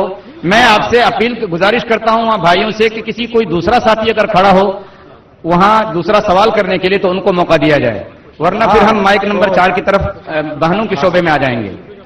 तो मैं ये जानना चाहता हूं, क्योंकि मेरा बचपन में ऐसा हुआ था, मेरा कुछ मतलब जख्म। प्लीज बहनों के शोबे में अगर कोई बहन हूं माइक नंबर 4 में, तो मेरी गुजारिश है कि वो सवाल करें। माइक नंबर 4 से अगर कोई सवाल हो, कोई गैर मुस्लिम खातून हो तो उनको मौका दिया जाए। हाँ, तो मेरा क्वेश्चन है। हेलो। और बहुत सी जगह गया, अलीगढ़ दरगाह पे भी गया, महरोली की जो दरगाह है वहाँ पर भी गया, वहाँ भी चद्दरें बोली है। वहाँ सिर्फ क्या है कि बाहर मास्क कटता है, अंदर मालिक का वो पत्थर होता है, पत्थर के सामने सिजदा करो या उसके ऊपर कोई चद्दर चढ़ा दो, वही कहानी। हर जगह एक ना एक स्टेप सीखने को मिलते हैं। महरोली की जो दरगाह, वहाँ क्या है, बहुत बड़ा एक दरगाह बना रखी है और वहाँ पत्थर है, वहाँ पत्थर के ऊपर चद्दर बिछा दो और बाहर क्या है, मांस खाओ। मांस के टुकड़े कर कर के खिलाए जाते थे और कहते हैं कि ये बहुत बड़ा सवाब है, मालिक ने मांस के लिए बोला गया है। मालिक ने बोला था कि कुर्बानी दो, बकरे, गाय, भैंस जो भी उनके हाथ लगे उसको कुर्बान करते थे और लोग बागों को खिलाते थे। इससे वो अपना कर्म तो खराब करते थे, दूसरे के कर्म भी बिगाड़ते थे। मुसलमान धर्म में जो मांस बनता है वो इस प्रकार बनता है जैसे कोई हरी सब्जी बना रहा हो, और मांस में भी कोई बकरा काट देता है, कोई मुर्गा काट देता है, कोई भैंस काट देता है, सब चल रहे हैं। और सबको बोला जाता था एक ही मटके में से, शराबी भी उसी मटके से पानी पी रहा है, कैंसर वाला भी उसी मटके से पानी पी रहा है, बच्चे भी उसी मटके से पानी पी रहे, बाप भी उसी मटके से पानी पी रहा है, और कोई नमाजी आदमी भी है वो भी उसी मटके से पानी पी रहा है। अगर मैं उस पर ऑब्जेक्शन उठाता था, मैं कहता था ये गलत है, तो वो कहते थे ये नहीं है, ये सवाब है। मुसलमान एक दूसरे मुसलमान का झूठा खा सकता है। इससे मैं बहुत इरेटर हो गया, मतलब इतना इरेटर हो गया कि मैं अपना मानसिक संतुलन खो बैठा था और मैं सोचा कि ये नहीं होगा। फिर मैंने अपने एक मौलवी साहब से बात करा कि क्या ये जो हम कर रहे हैं, जो हम जो चल रहे हैं, ये क्या सच है। उन्होंने कहा कि बहुत अच्छा है, आप एक काम करो, 40 दिन की जमात में जाइए। 40 दिन की जमात में तो नहीं गया, पर हाँ मैं 3 दिन की जमात में ज़रूर गया था। कादियान गया था, वहाँ से मैं कुछ बुकें लेकर आया था जो आज सदगुरु रामपाल जी महाराज के पास हैं। उन्होंने क्या बताया था, उन्होंने वहाँ भी क्या था, वहाँ मैंने देखा एक भेड़चाल, जो अगर कहीं भी ऐसा लगता है कि वहाँ आज खाना बनने वाला, तो वो नमाज को छोड़ के खाने के ऊपर पहले टूटते थे। वो भक्ति नहीं देखते थे, वो ये सोचते थे कि हमारा पेट भरे और हम सोए। नमाज कोई अहमियत नहीं रखती उन बंदों के लिए, नमाज थी एक नित्य नियम, और नमाज से ऐसा मुझे कोई फ़ायदा नहीं मिला। मेरे माँ बाप ने ये बोल दिया था कि तू जिंदगी में कभी अपना फ्यूचर नहीं बना पाएगा और सदा जिंदगी एक मजदूरी की तरह काम करता रहेगा। सर, संत रामपाल जी महाराज की शरण में कैसे आए आप? मुसलमानों में क्या कहा जाता है कि नहीं, हमें सीधा मुसलमान बना के भेजा है, बट मैं इस परंपरा को निभाता आया। तो एक दिन क्या हुआ कि मेरे को ऐसे ही, मैं बैठा हुआ था अपने पापा के हॉस्पिटल में, बैठा हुआ था, मेरे फादर का हॉस्पिटल था, खान हॉस्पिटल मानेसर के अंदर, गुड़गांव के अंदर, वहाँ बैठा हुआ था। तो मेरे को भक्ति सौदागरों का संदेश एक किताब मिली, उसे मैं धीरे धीरे पढ़ना स्टार्ट करा। मैंने पापा से पूछा, पापा ये पुस्तक कहाँ से आई? उन्होंने कहा कि मैंने डाक द्वारा ये बरवाला से मंगवाई है, आश्रम से मंगवाई है। तो मैंने वो धीरे धीरे पढ़ी, उसमें देखा मैंने जो कलाम पाक की एक हेडिंग लिख रही थी, जिसमें लिखा गया था कि वह अल्लाह ताला जिसने पानी की एक बूंद से आदमी और औरत को उत्पन्न किया और फिर इस पृथ्वी पर साहिबे नस्ल, किसी का बाप, किसी का दामाद, किसी का औरत बना के भेज दिया है, उस अल्लाह ताला के बारे में जिसने आसमान और ज़मीन जो इसके बीच दरमियान है उसको 6 दिन में बनाया और 7वें दिन तकत पर जा विराजा, उसके बारे में किसी बाखबर से पूछ कर देखो। उन्होंने बताया था कि सूरत फुरकान 25 आयत 52 से 59 में ये लिख रहा है। तब मैंने इस चीज़ को गौर किया, मैंने इस चीज़ को नोट किया और कुरान शरीफ हिंदी में लेकर आया, उसको पढ़ा, उसमें देखा सेम टू सेम वही कहानी निकली। मेरा दिमाग घूम गया, मैं सोचने लग गया कि ये ज्ञान और एक हिंदू समाज के आदमी के पास और इतने एक कलाम पाक का ज्ञान एक हिंदू समाज के आदमी के पास कैसे आया। मैंने फिर उसको और ज़्यादा गहराई से पढ़ना स्टार्ट किया। मैं दो तीन घंटे खाली पेट उसे पढ़ता रहा। धीरे धीरे मुझे ज्ञान हुआ। एक दिन मैंने निर्णय ले लिया कि मैं आज से जब भी दुकान खोलूँगा तो पूर्ण परमात्मा संत रामपाल जी महाराज का नाम लेके ही खोलूँगा। नया हॉस्पिटल था, मैंने स्टार्टिंग से ही दुकान पूर्ण परमात्मा संत रामपाल जी महाराज के नाम से खोलना स्टार्ट करा। और मैंने अंदर ही अंदर एक प्रेरणा बनाई कि मालिक, मैं इतना अभी अपने पैरों पर खड़ा नहीं हूँ। अगर मैं अपने पैरों पर खड़ा हो गया या मैं जो मेरे घर वाले मुझे बोलते हैं या मुझे ऐसा लगा कि मालिक अगर आप ही भगवान हो, आप ही ईश्वर हो, आप ही गॉड हो, तो मुझे कम से कम इतना ज्ञान दे दो ताकि मैं आपके पास आ सकूँ। तो धीरे धीरे मैं जब दुकान खोलता तो दुकानों की प्रोग्रेस होने लगी। इतना प्रोग्रेस हुआ कि जब भी मैं एक बार आया, मैं गाँव में पूछा मैंने कि यहाँ पर मेरे को जाना है एड्रेस पर, तो उन्होंने बताया कि हमारे मुरारी भगत जी थे, उन्होंने वहाँ का एड्रेस दिया कुछ होने। वहाँ पर मैं गया, वहाँ पर मालिक की तस्वीर देखी। मैं बोला मुझे यहाँ जाना था। जब तक मुझे नहीं पता था कि मालिक करोथा को छोड़ के बरवाला में आ चुके हैं। तो उन्होंने कहा था कि हम उस दिन जाएंगे 7वें महीने की 11 तारीख को। मैं यहाँ पर आया छोटे आश्रम बरवाला पे। मैंने यहाँ नाम लिया और नाम लेने के बाद जब मालिक से मैंने बताया कि मालिक मैं ऐसे ऐसे कष्टों से उभर कर आया हूँ, तो मालिक ने मेरे को बहुत प्यार करा और बोला बेटा करोड़ों के ऊपर तेरी मेहर हुई है और तू इस भक्ति पर डटा रह। इस भक्ति पर डटा रहा, अगर नियमों में रहा तो तू जिंदगी में वो चीज़ पा जाएगा जो तूने कभी कल्पना भी नहीं करी होगी। तो सर, संत रामपाल जी महाराज जो आपके पूज्य गुरुदेव हैं, उनसे नाम उपदेश लेने के बाद आपको क्या लाभ मिला? सबसे पहले नाम उपदेश लेने के बाद मैंने जो मेरा मनुष्य जन्म था वो सुधरा। मैंने मांस खाना छोड़ दिया। मैं उस मुसलमान समाज के प्रति जो एक सद्भावना थी, जो एक मैं खोज रहा था अल्लाह ताला को, जो मैं एक देखना चाहता कि अल्लाह ताला कौन था, उसके बारे में मुझे पता लगा। फिर मैंने यहाँ से जितने भी अपने मुसलमान भाई हैं, जितने भी अपने मुल्ला काजी, उनसे पूछा कि भैया ऐसे इस बात है। दुआ सलाम भी करता था, सारे काम करता था। वो 2-4 बार मेरी बातें सुनते थे। एक मैं मौलवी साहब से पूछने गया, वहाँ 4-5 उनके शिष्य बैठे थे। मैंने बोला जी अस्सलाम वालेकुम, उन्होंने कहा वालेकुम अस्सलाम। तो ऐसे ही माइंड में पर्सन घूम गया। मैंने कहा जी इसका मतलब क्या होता है कि हम जो दुआ सलाम करते हैं अस्सलाम वालेकुम और वालेकुम सलाम। तो उन्होंने, हालांकि उन्होंने जवाब अपने तरीके से सही दिया, बट मुझे उसमें से कोई संतुष्टि नहीं हुई।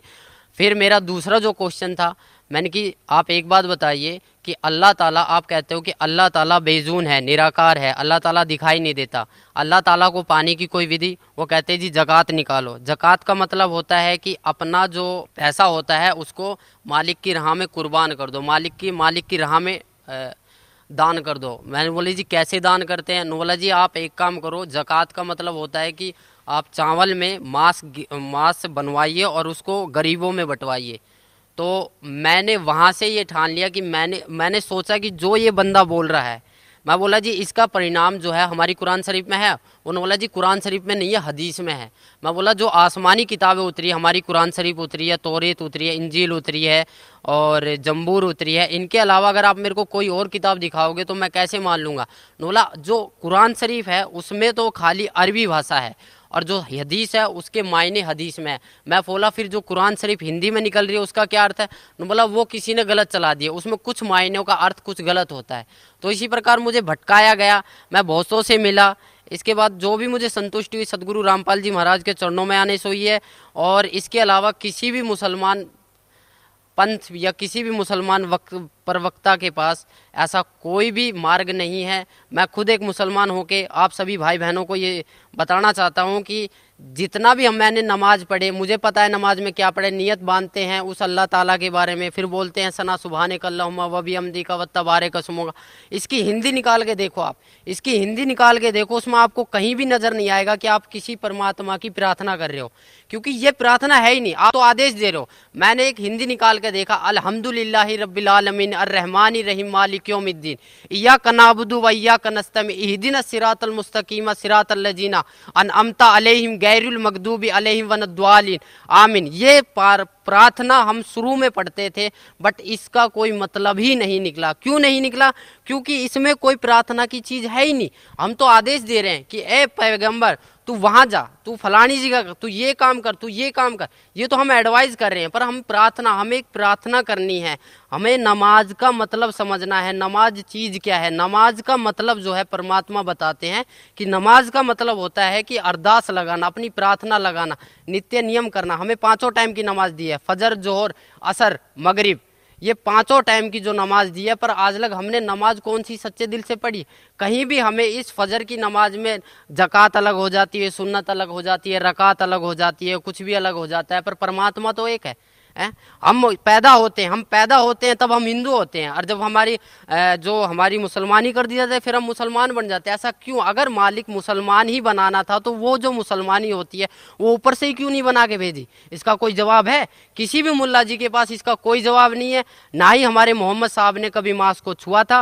मोहम्मद साहब के 1,80,000 शिष्य हो गए थे, ना ही उन्होंने कभी मांस को छुआ और ना ही उन्होंने कभी बोला कि तुम मांस को खाओ। कभी भी किसी ने बोला नहीं है। मेरी सभी मुसलमान भाइयों, पूरे हिंदुस्तान, पूरे वर्ल्ड के मुसलमान भाइयों से प्रार्थना है कि मांस खाना, ये समझ लो हम अपने बेटे की कुर्बानी दे रहे हैं, हम अपने बेटे के मांस को खा रहे। एक मांस दूसरे मांस को खा रहा है, इससे बड़ा राक्षस और होगा कौन? इसके अलावा आप खुद समझदार हो, आपके पास, हमारे पूर्वज अशिक्षित थे। उस पूर्ण परमात्मा ने उस तत्व ज्ञान में कहा है, हम मोहम्मद को वहां ले गो, इच्छा रूपी वहां नहीं रहो, उल्ट मोहम्मद महल पठाया, गुज बीरज एक कलमा लाया, रोजा बंग नमाज दई रे, बिस्मिल की नहीं बात कही रे। कहते हैं जब हजरत मोहम्मद जी ऊपर से वापस आए, कहते हैं उन्होंने 3 चीज बताई आपको, रोजा बंग और नमाज। बिस्मिल करने का आदेश ऊपर से अल्लाह का नहीं लेकर आया वो। कहते हैं हम मोहम्मद को वहां ले गयो, इच्छा रूपी वहां नहीं रहो, उल्ट मोहम्मद महल पठाया, गुज बीरज एक कलमा लाया। कहते हैं रोजा बंग नमाज दई रे, बिस्मिल की नहीं बात कही रे। कहते हैं मारी गऊ शब्द के तीरम, और ऐसे होते मोहम्मद पीरम, और शब्द फेर जवाई, हंसा राख्या मांस नहीं बख्या, ऐसे पीर मोहम्मद भाई। एक बार हजरत मोहम्मद जी ने अपने वचन से, शब्द से, सिद्धि से एक गाय को मार दिया, और सभी लोग इकट्ठे हो गए और कहा कि अब इसको मैं शब्द से ही जीवित करूंगा। हजरत मोहम्मद जी ने वचन से ही उस गाय को जीवित कर दिया था। तो यहाँ उस सूक्ष्म वेद के अंदर स्वयं परमात्मा ने आके बताया है कि मारी गऊ शब्द के तीरम, ऐसे होते मोहम्मद पीरम, और शब्द फेर जवाई, अंसा राख्या, यानी उसका जीव बचा दिया, और मांस नहीं बख्या, ऐसे पीर मोहम्मद भाई। और तुम मांस खाते हो उसकी आड़ लेकर के। नबी मोहम्मद नमस्कार है, राम रसूल कहाया, 1,80,000 को सौगंध, जिन्हें करज चलाया, अर्श कुर्स पर अल तकत है, खालिक बिन नहीं खाली, और वह पैगंबर पाक पुरुष थे साहिब के अब्दाली। मेरी आप लोगों से प्रार्थना है कि आप मुसलमान होके एक मुसल्ले ईमान बनो। मुसलमान का अर्थ होता है कि मुसल्ले ईमान, जो अपने ईमान पर रहे। पर हमारा ईमान कहाँ है? हमारा ईमान तो कुछ है ही नहीं। आज हम मांस खाते हैं, मांस खा के फिर झूठ बोलते हैं, फिर तंबाकू खा लेते हैं। पहले क्या था? पहले मुसलमान समाज में मुसलमान बंदे के ऊपर अगर दारू एक ऐसी चीज थी, अगर दारू गिर जाती थी तो वहां से उस शरीर के अंग को काट दिया जाता। पर आज पीते हैं, मस्जिद में दारू लेके चले जाते हैं, कुर्बानियां करते हैं, बकरे को काट देते हैं। बकराईद वाले दिन आपने खुद देखा होगा, साल में 2 त्यौहार आते हैं, एक ईद और एक बकराईद। बकराईद वाले दिन ऐसा क्या करा था जो बकरे काट दिए जाते? हजारों की संख्या में, यानी कि करोड़ों की संख्या में बकरे मारे जाते। क्या इनका पाप नहीं लगता? क्या वो मालिक से अरदास नहीं करते हैं कि हमारा एक पाप लगा है, हमें ऐसी योनि में क्यों डाला गया जो हमें कोई भी बंदा देखता वो काट के पटक देता, फिर हमारा मांस खाता है। मैं आप लोग सभी से ये प्रार्थना करता हूँ कि अपना जीवन सफल बनाए। मनुष्य जीवन एक अनमोल है, इसको व्यर्थ ना करे। मुसलमान समाज जो है वो बहुत पाक समाज है। वो पाक इसलिए है क्योंकि वो सिवाय अल्लाह ताला के किसी को मानता नहीं है। पर आजकल का जो मुसलमान समाज है वो मुल्ला काजियों ने बहकाया जा रहा है। क्योंकि हम ख्वाजा गरीब नवाज की दरगाह पे जाते हैं, क्या करते हैं? हम पत्थरों के सामने पूजा करते हैं, फिर कहते हैं कि हम पत्थरों की पूजा नहीं करते। फिर कैसे पत्थरों की पूजा करते हैं? अगर आपने सिजदा कर दिया, उसको पूज लिया, सिजदा करना एक पूज लिया सिवाय अल्लाह ताला के, फिर कहते हैं कि सिवाय अल्लाह ताला के किसी का आगे सिजदा नहीं करते। फिर ख्वाजा गरीब नवाज की दरगाह, सैयद, पीर, जितने भी ये महरोली की दरगाह, अलीगढ़ की दरगाह, यहाँ पर होता क्या है, क्या होता है यहाँ पर? क्या वो बंदा है, क्या वो पीर पैगंबर है? नहीं, उन्होंने ये कहा था कि हम भगवान नहीं हैं, हम अल्लाह नहीं है, हमारे हम उस अल्लाह ताला के बारे में सोचो। मेरी सभी मुसलमान भाई बहनों से अनुरोध है, मैं प्रार्थना करता हूँ कि मैं अपने परिवार से भी ये प्रार्थना करता हूँ कि उस अल्लाह ताला के बारे में जानिए जो कुरान शरीफ में लिख रहा है। कुरान शरीफ में लिख रहा है कि फला तूतिल काफिरन जाहिदुम बिही जिहादन कबीरन, कि वह अल्लाह ताला कबीर है और उस कबीर के लिए इस कुरान शरीफ की दलीलों से तू जिहाद कर, लड़ाई मत कर। जैसे मैं आज आपके सामने कह रहा हूँ, मुझे मजबूरन बस आप लोगों के सामने आना पड़ रहा है, क्योंकि ये काल एक ऐसी जाड़ है जिसको आप निराकार मानते हो।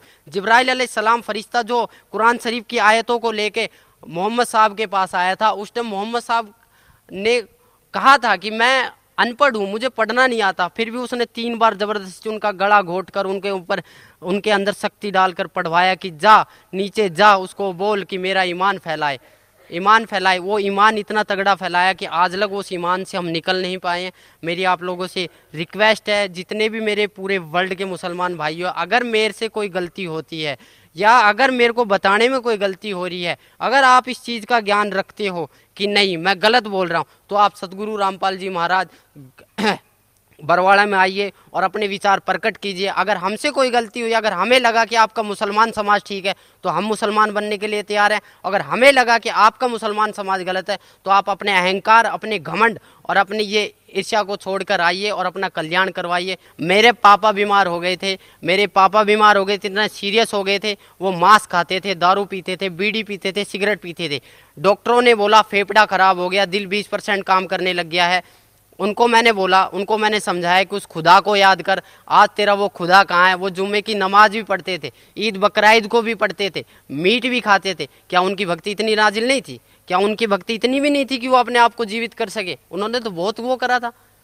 तो वही बात था, उनको मैंने बोला कि उस खुदा को याद कर। उन्होंने रो के गिड़गिड़ा के बेड पे पड़े पड़े मालिक को याद किया था, बंदी छोड़ पूर्ण परमात्मा संत रामपाल जी महाराज को याद किया था कि मैं जन्मजात नाम ले लूँगा, मुझे इस बीमारी से छुड़वाओ। मेरे पूरे घर वालों ने ये कह दिया था कि ये मरेगा, यहाँ तक कि रिश्तेदारियों ने बोल दिया था कि इसके बचने की कोई उम्मीद नहीं है। फिर भी मैंने मालिक से उसके लिए प्रार्थना करी। मालिक ने बोला बेटा ठीक हो जाएगा, वो ठीक हो गया। नाम के लिए बोला बटू आज नाम से मुकर गया है। परमात्मा की शब्द में इतनी शक्ति है कि आपने बगैर नाम लिए आप ठीक हो चुके हो। अगर आप अब भी नहीं पिछानोगे फिर कब पिछानोगे? सर भी आप बता रहे थे कि अल्लाह ताला की शरण में जाना चाहिए, उसको पहचानना चाहिए, उसको जानना चाहिए। तो किसे मानते हैं आप अल्लाह ताला? देखो, आज से जब मैंने नाम पहले लिया था तो मैं तो कभी जानता भी नहीं था कि अल्लाह ताला कौन है। मैंने बहुत से मुसलमान काजियों, याना कि मैंने मम्मी पापा से भी पूछा कि वह कोई ना कोई तो ऐसी शक्ति होगी ना जो पूरे ब्रह्मांड को चला रही है, पूरे समाज को चला रही है, जिसने एक पानी की बूंद से एक आदमी को उत्पन्न कर दिया, एक औरत को उत्पन्न कर दिया। फिर मैंने सुना था आदम और हवा के बारे में, बोला कि परमेश्वर आदम, अल्लाह ताला ने आदम बनाया, फिर उसकी हड्डी से एक हवा बनाया, उससे संसार चला। पर आदम को अगर अल्लाह ताला ने बनाया तो अल्लाह ताला भी तो होगा ना कोई। तो उन्होंने ये कहा कि आप कुरान शरीफ को पढ़ो। मैंने तह दिल से मालिक की शरण में आने के बाद तह दिल से 3 बार कलाम पाक को पढ़ा है। वहाँ पर मुझे एक एक चीज़ के अरब का पता लगा। उसमें एक सूरत आती है औजु बिल्लाहि मिनश्शैतानिर्रजीम बिस्मिल्लाहिर्रहमानिर्रहीम, कि शुरू करता हूँ उस अल्लाह ताला के नाम से जो सबसे बड़ा है और अपने बंदे के गुनाहों को माफ़ करने वाला है।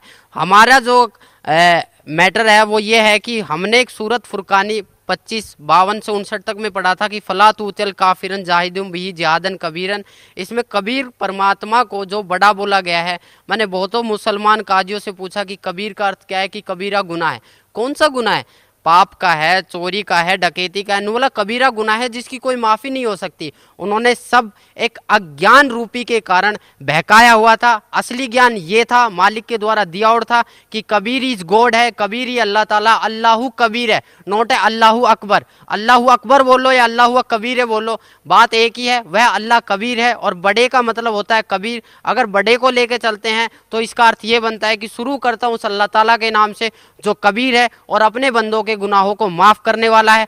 उस हजरत मोहम्मद साहब जो हमारे नबी है, जो पीर पैगंबर थे, जिनको नबी का दर्जा दिया गया, उनको भी जिंदा महात्मा के रूप में मिले थे जब उन्होंने अपनी शब्द से गाय को मार दिया था और उनसे जीवित नहीं हुई थी। उन्होंने जाके एक गुफा में रोए, घर को बंद करके रोए कि अल्लाहू कबीर है, गिड़गिड़ाए अल्लाहू कबीर है, अल्लाहू कबीर है। तो वो एक सूक्ष्म रूप धर कर आए। तब उन्होंने कहा था कि मेरी गाय को जीवित कर दो। तब उन्होंने कहा था जाओ मोहम्मद आपकी गाय जीवित हो जाएगी। तब एक सूक्ष्म रूप में वो आए और उनकी गाय जीवित करी और वो चले गए। तब से मोहम्मद साहब की महिमा बनी।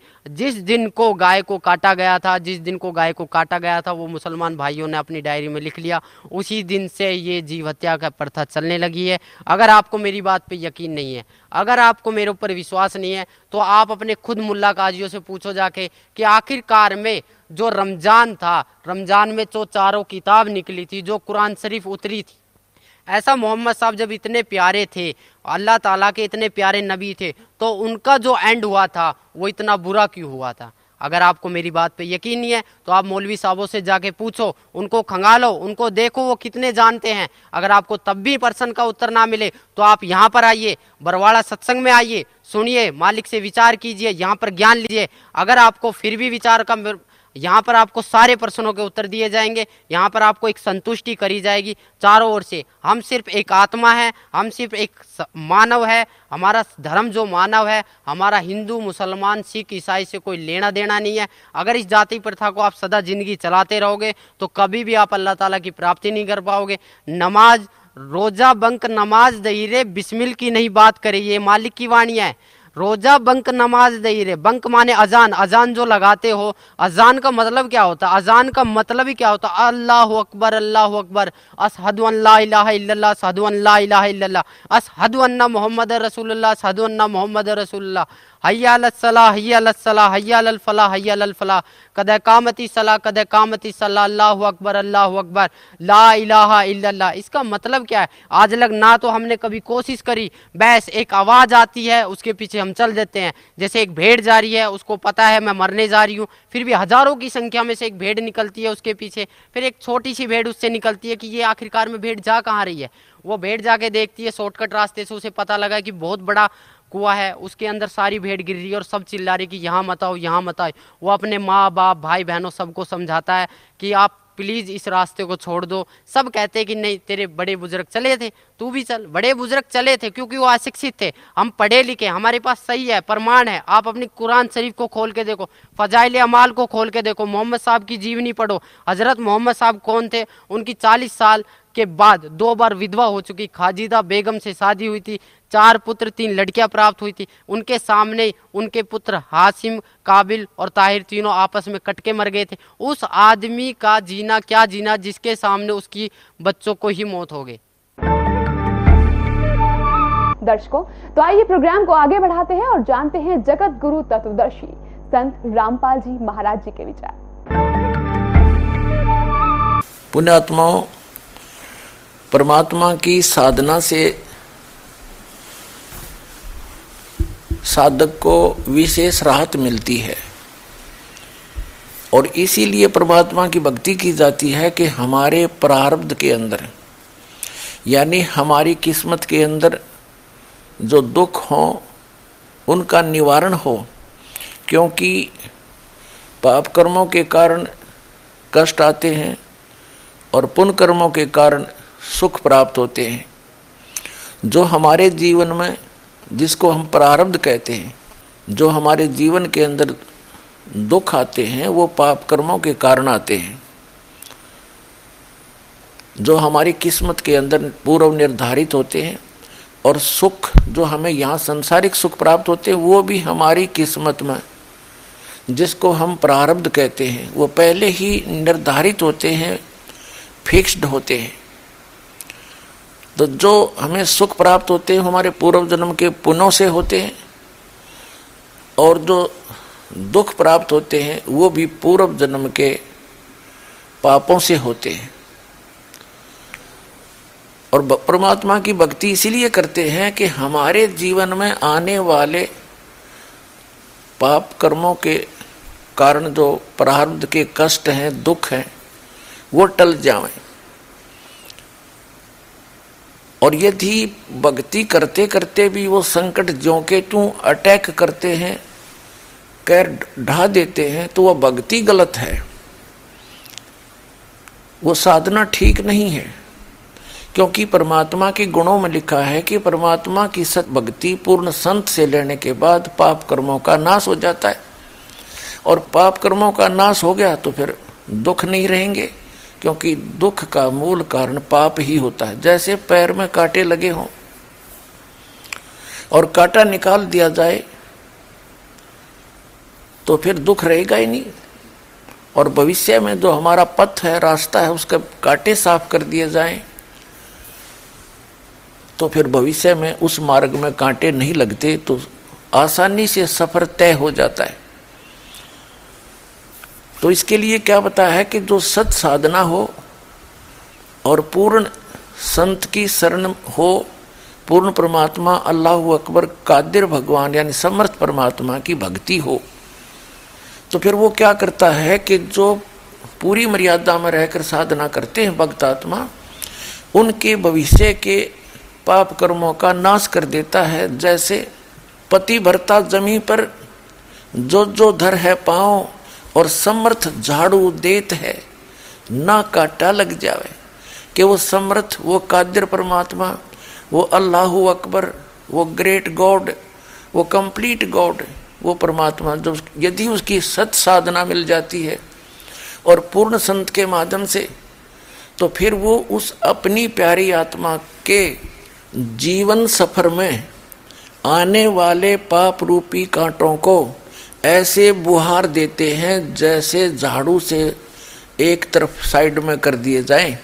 तो कहते हैं पतिव्रता, पतिव्रता का अर्थ है एक परमात्मा को इष्ट रूप में मानकर एक यानी समर्थ उस अल्लाह अकबर की भक्ति करने वाला, अन्य किसी देव में ऐज ए इष्ट रूप में श्रद्धा न रखने वाला और सत भक्ति करता हुआ उस अपने जीवन रूपी सफर पर यात्रा कर रहा होता है, तो वो समर्थ परमात्मा अल्लाह अकबर अर्थात कादिर भगवान ऐसे झाड़ू देता है कि कहीं मेरी प्यारी आत्मा को काटा ना लग जावे। और यदि भक्ति करते करते भी हमें दुख होते हैं तो वो भक्ति ठीक नहीं है, वो परमात्मा समर्थ नहीं है, क्योंकि वो आपकी किस्मत में आने वाले दुखों को, पापों को नाश करने में सक्षम नहीं है। इसी का परिणाम है कि हजरत मोहम्मद जी को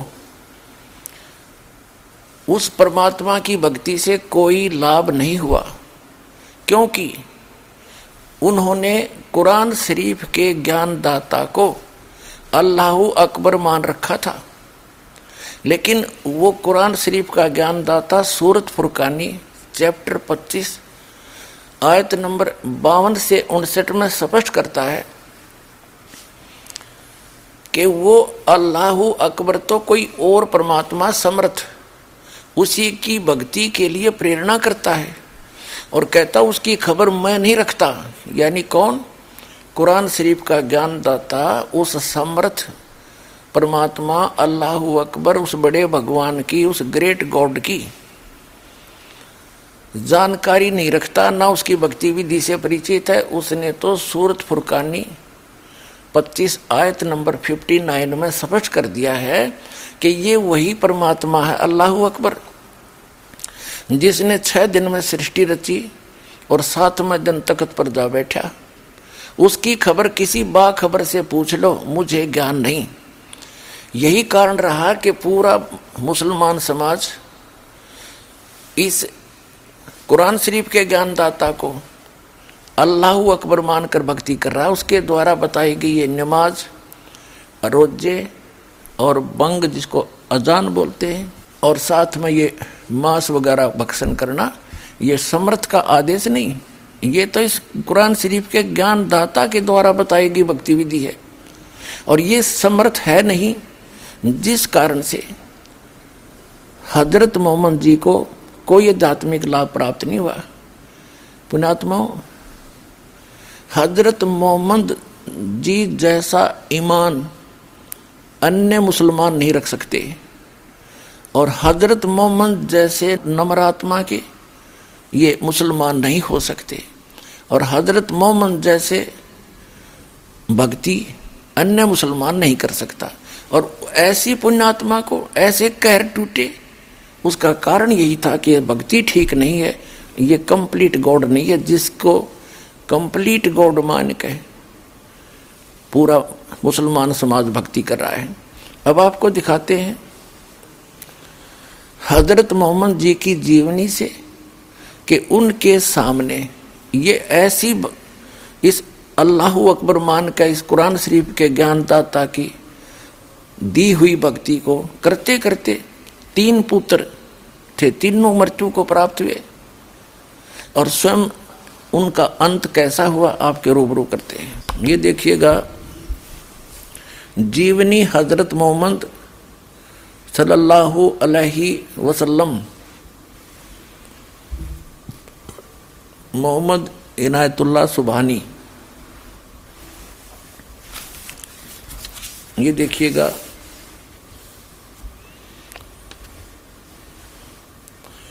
इनायतुल्लाह सुभानी अनुवादक नसीम गाजी फलाही मकरजी मकतबा इस्लामी पब्लिशर्स नई दिल्ली।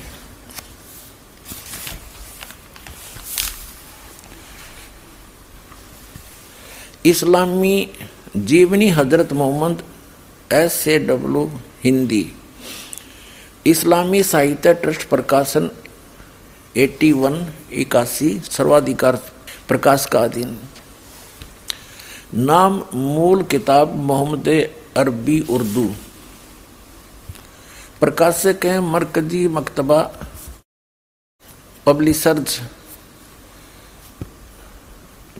D 307 दावत नगर अब्बुल फजल इनकलेव जामिया नगर नई दिल्ली। दूरभाष इतने फैक्स नंबर इतने।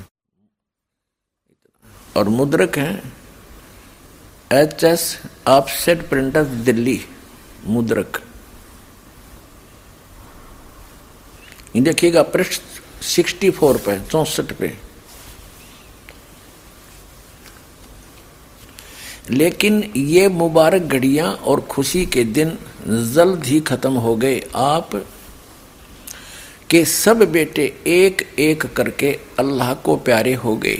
कासिम, तैयब और ताहिर सब अल्लाह से जा मिले। इनकी मृत्यु होगी तीनों पुत्रों की, कासिम, तैयब और ताहिर की, और जख्म पर जख्म लगते रहे लेकिन आप सब्र करते रहे। बचपन में तो यतीमी का दुख उठाया। जब हजरत मोहम्मद जी माँ के गर्भ में थे तब तो पिता की मृत्यु हो गई थी। जब ये 5 वर्ष के हुए तो माता की मृत्यु होगी। 8 वर्ष के हुए तो दादाजी की मृत्यु होगी।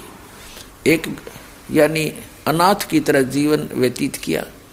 फिर 25 वर्ष की उम्र में एक 40 वर्षीय खादिजा नामक स्त्री जो पहले 2 बार विधवा हो चुकी थी उससे विवाह हुआ।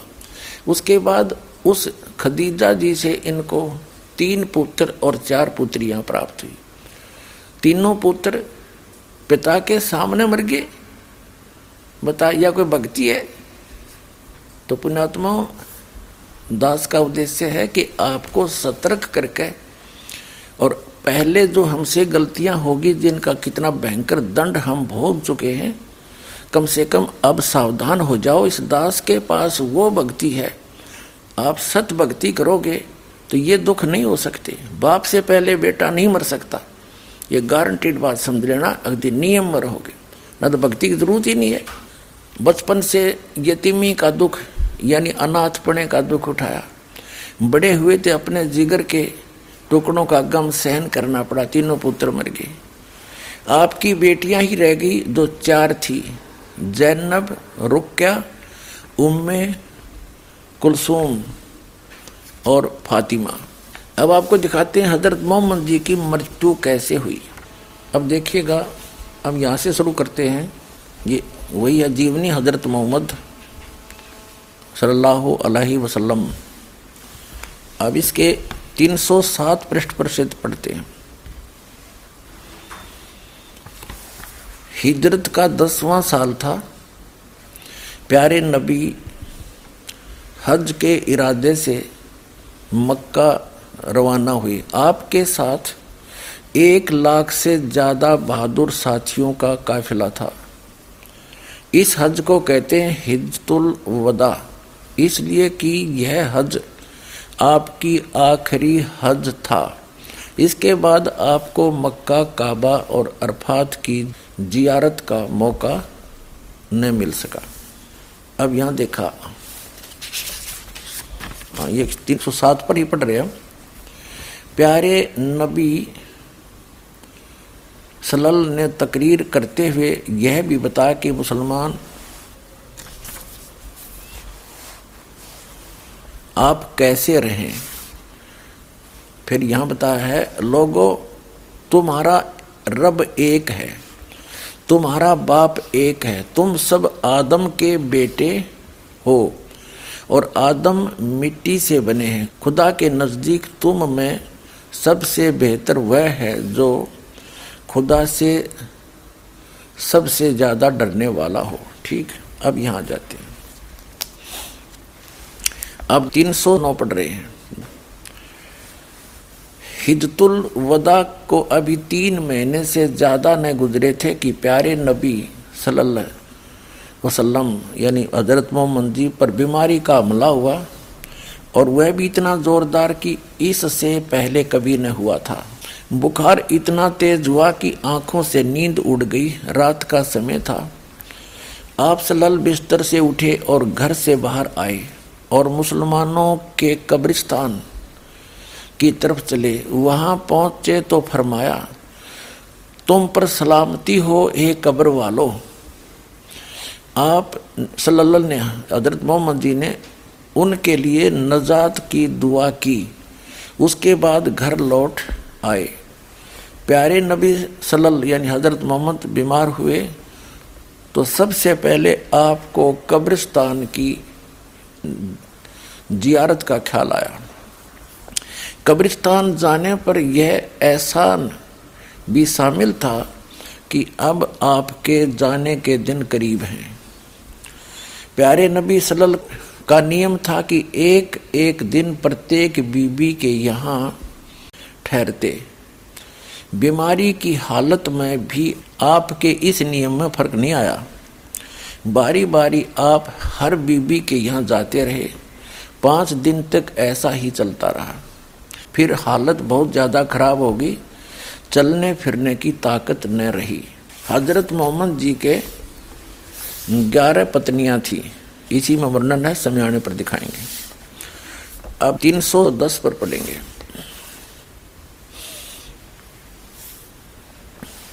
कमज़ोरी बहुत ज़्यादा थी।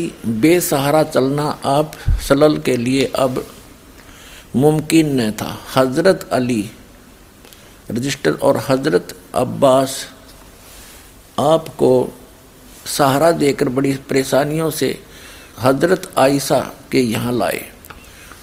सिर दर्द की ज़्यादती के कारण आपके सिर में रुमाल भी बांधा गया। मुसलमान उदास उदास थे, बेचैन और बेकरार थे, क्योंकि उनका प्यारा बीमारी के बिस्तर पर था और बीमारी हर क्षण बढ़ती जा रही थी। इससे पहले कभी आप इस तरह बीमार नहीं हुए थे, इसलिए वे और भी ज़्यादा निराश और फिक्रमंद थे। अब हम 310 पढ़ के 311 पढ़ रहे हैं पृष्ठ। जीवनी हजरत मोहम्मद। प्यारे नबी की हालत गिरती गई। बुखार कभी घट जाता, कभी बढ़ जाता। जब तक पैरों में दम रहा और चलने फिरने की ताकत रही, आप सल्लल्लाहु मस्जिद में जाते रहे और मुसलमानों की इमामत करते रहे। सबसे आखिरी नमाज जो आपने पढ़ाई वह मगरिब की नमाज थी। ईशा का वक्त हुआ और आप सल्लल्लाहु ने पूछा, नमाज हो चुकी? साथियों ने कहा, बस आपकी इंतज़ार है। आपने बर्तन में पानी भरवाया, गुस्ल किया, उठना चाहा तो बेहोश हो गए। कुछ देर के बाद होश आया तो पूछा, नमाज हो चुकी? साथियों ने फिर कहा, हुजूर आपका इंतज़ार है। आप फिर नहाए और उठना चाहा, इस बार भी आप बेहोश हो गए। कुछ देर में होश आया तो पूछा, नमाज हो चुकी? फिर वही जवाब मिला, आपका इंतज़ार है, आपके शरीर पर पानी डाला गया, उठने का इरादा किया तो फिर बेहोश हो गए, इस बार होश आया तो फरमाया अबू बकर से कहो वे नमाज पढ़ाए। हजरत आयिशा, अल्लाह के रसूल, उनकी आवाज़ बहुत धीमी है, कुरान पढ़ते हैं तो रोते भी बहुत हैं, लोग उनकी आवाज़ सुन न सकेंगे। 312 पर प्यारे नबी सल्लल्लाहु उन्हीं से कहो नमाज पढ़ाएं। हजरत आयिशा ने दोबारा वही बात अर्ज की। प्यारे नबी यानी हजरत मोहम्मद सल्लल्लाहु ने तकलीफ से बेचैन थे, गुस्से से आवाज़ काफ़ी बुलंद हो गई, फरमाया कहो अबू बकर से वही नमाज पढ़ाएंगे। हजरत अबू बकर ने आदेश का पालन किया और कई दिन नमाज पढ़ाते रहे। इंतकाल से 4 दिन पहले कुछ सुकन हुआ, यानी कुछ राहत मिली। फिर आप हजरत मोहम्मद जी ने फरमाया मुसलमानों, ये तो उन्होंने हिदायत दी है। अब 313 पर देखिएगा, इंतकाल से 1 दिन पहले आपको फिर ख्याल आया तो पूछा कि वे असरफियाँ क्या हुई। हजरत आयिशा ने कहा अल्लाह के रसूल वे घर में ही हैं। आप हजरत मोहम्मद ने वे असरफियाँ मंगवाई और हजरत आयिशा ने हाजिर कर दी। उनको आपने हथेली पर रखा और फरमाया अगर मोहम्मद को मौत आ गई और उसके पास ही रखी रह गई, यह उसके पास ही रखी रह गई, तो वह अपने रब को क्या जवाब देगा। फिर आपने उनको कुछ गरीब मुसलमानों में बांट दिया। तकलीफ बहुत बढ़ गई, बुखार इतना तेज हुआ कि पूरा शरीर जलने लगा। चहेती बेटी फातिमा रोज बाप की खिदमत में हाजिर होती, आप उन्हें देखकर स्नेह से खड़े हो जाते, उन्हें चूमते और अपने पास बिठा लेते। आज बला की बेचैनी थी, कमज़ोरी भी बहुत ज़्यादा थी। हजरत फातिमा आई तो आप उठकर प्यार न कर सके, वे पास आई, स्वयं उन्होंने आपको चूमा और पहलू में बैठ गई। बुखार इतना तेज था कि बार बार आप बेहोश हो जाते। पास ही एक बर्तन में ठंडा पानी था, आप उसमें हाथ डालते और चेहरे पर मलते। बेचैनी बहुत थी। ठीक उसी वक्त आपके होठ हिले और कानों ने ये शब्द सुने, यहूदियों और ईसाइयों पर अल्लाह की लानत हो कि वे अपने पैगंबरों की कब्र में सजदे करने लगे। कमजोरी हर अक्षण बढ़ती जा रही थी, मौत धीरे धीरे सरकती आ रही थी। आपने बर्तन में ठंडा पानी मांगा, तुरंत पानी पेश कर दिया गया। आप बार बार उसमें हाथ डालते और चेहरे पर मलते, चादर कभी मुंह पर डाल लेते कभी हटा लेते।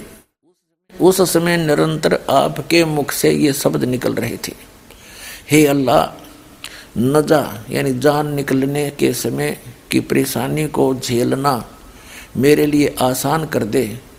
प्यारे बाप की बेचैनी देखकर हजरत फातिमा बेचैन हो गई। वे खुद ब खुद पुकार उठी, हाय मेरे बाप की बेचैनी। आपने सुना तो फरमाया आज के बाद फिर तुम्हारा बाप बेचैन न होगा। अपराह्न का समय था, आफ्टरनून। सीने में सांस धड़क रही थी, इतने में आप सलल के होठ हिले और कानों में यह आवाज़ आई। 315 पे नमाज, गुलामों से अच्छा सलूक। फिर हाथ ऊपर उठे, आप सल्लल्लाहु अलैहि वसल्लम ने उंगली से इशारा किया और फरमाया अब और कोई नहीं, बस वही सबसे बड़ा साथी। यही कहते कहते हाथ लटक गए, आंखें छत से लग गई और पवित्र आत्मा रब से जा मिली। इंतकाल के समय यानी मृत्यु के समय आप सल्लल्लाहु यानी हजरत मोहम्मद जी की उम्र 63 साल की थी। दर्शकों, अभी आपने सुने जगत गुरु तत्वदर्शी संत रामपाल जी महाराज के विचार। और आइए अब जानते हैं मुसलमान धर्म के प्रवक्ता डॉक्टर जाकिर नाइक जी के विचार। गुरु नानक साहब वो काफ़ी मुतासिर थे संत कबीर से, इसीलिए गुरु ग्रंथ साहिब में कई संत कबीर के दोहे हैं। और मुझे याद है जब मैं स्कूल में था तो एक मशहूर दोहा संत कबीर का था, दुख में सुमर न सब करे, सुख में करे न कोई, जो सुख में सुमर न करे तो दुख काहे होए। इसके मानी कि दुख में ईश्वर खुदा की इबादत सब लोग करते हैं, लेकिन सुख में ईश्वर और खुदा की इबादत नहीं करते। जो इंसान सुख में ईश्वर और खुदा की इबादत करता है उसको दुख कभी भी नहीं होगा। डॉक्टर जाकिर नाइक जी ने एक वाणी बोली है परमेश्वर कबीर जी की, अल्लाहू अकबर की।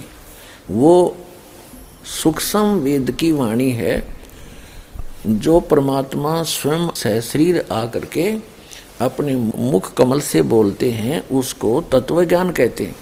वो तत्वज्ञान की वाणी है। कबीर दुख में सुमरण सब करें और सुख में करे न कोई, जय सुख में सुमरण करे तो दुख काहे को होए।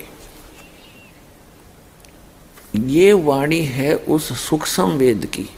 और ये किसके विषय में संकेत करती है कि जो पूर्ण परमात्मा अल्लाहू अकबर की भक्ति करते हैं और जो सुख में, यानी सारे सुख हों और फिर भी परमात्मा याद करते हैं। दुख में तो सभी याद करते हैं और परमात्मा दुखी को भी सुखी करता है, और सुख में कोई नहीं करता। यदि सुख में सुमन करते हों तो उनको दुख कभी नहीं हो।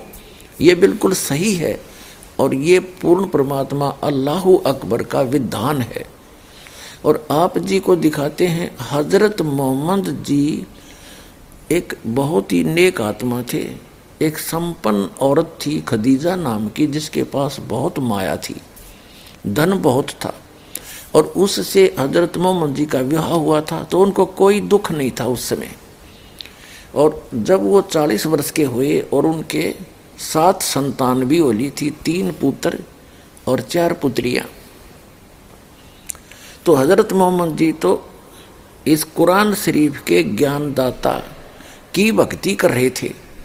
इसको अल्लाहू अकबर जाने के, ये अल्लाहू अकबर नहीं है। कुरान मजीद के अंदर सूरत फुरकानी चैप्टर नंबर 25 आयत नंबर 52 से 59 में कुरान शरीफ का ज्ञानदाता स्पष्ट करता है कि जिसने 6 दिन में सृष्टि रची वो अल्लाहू अकबर है, अल्लाह कबीर है।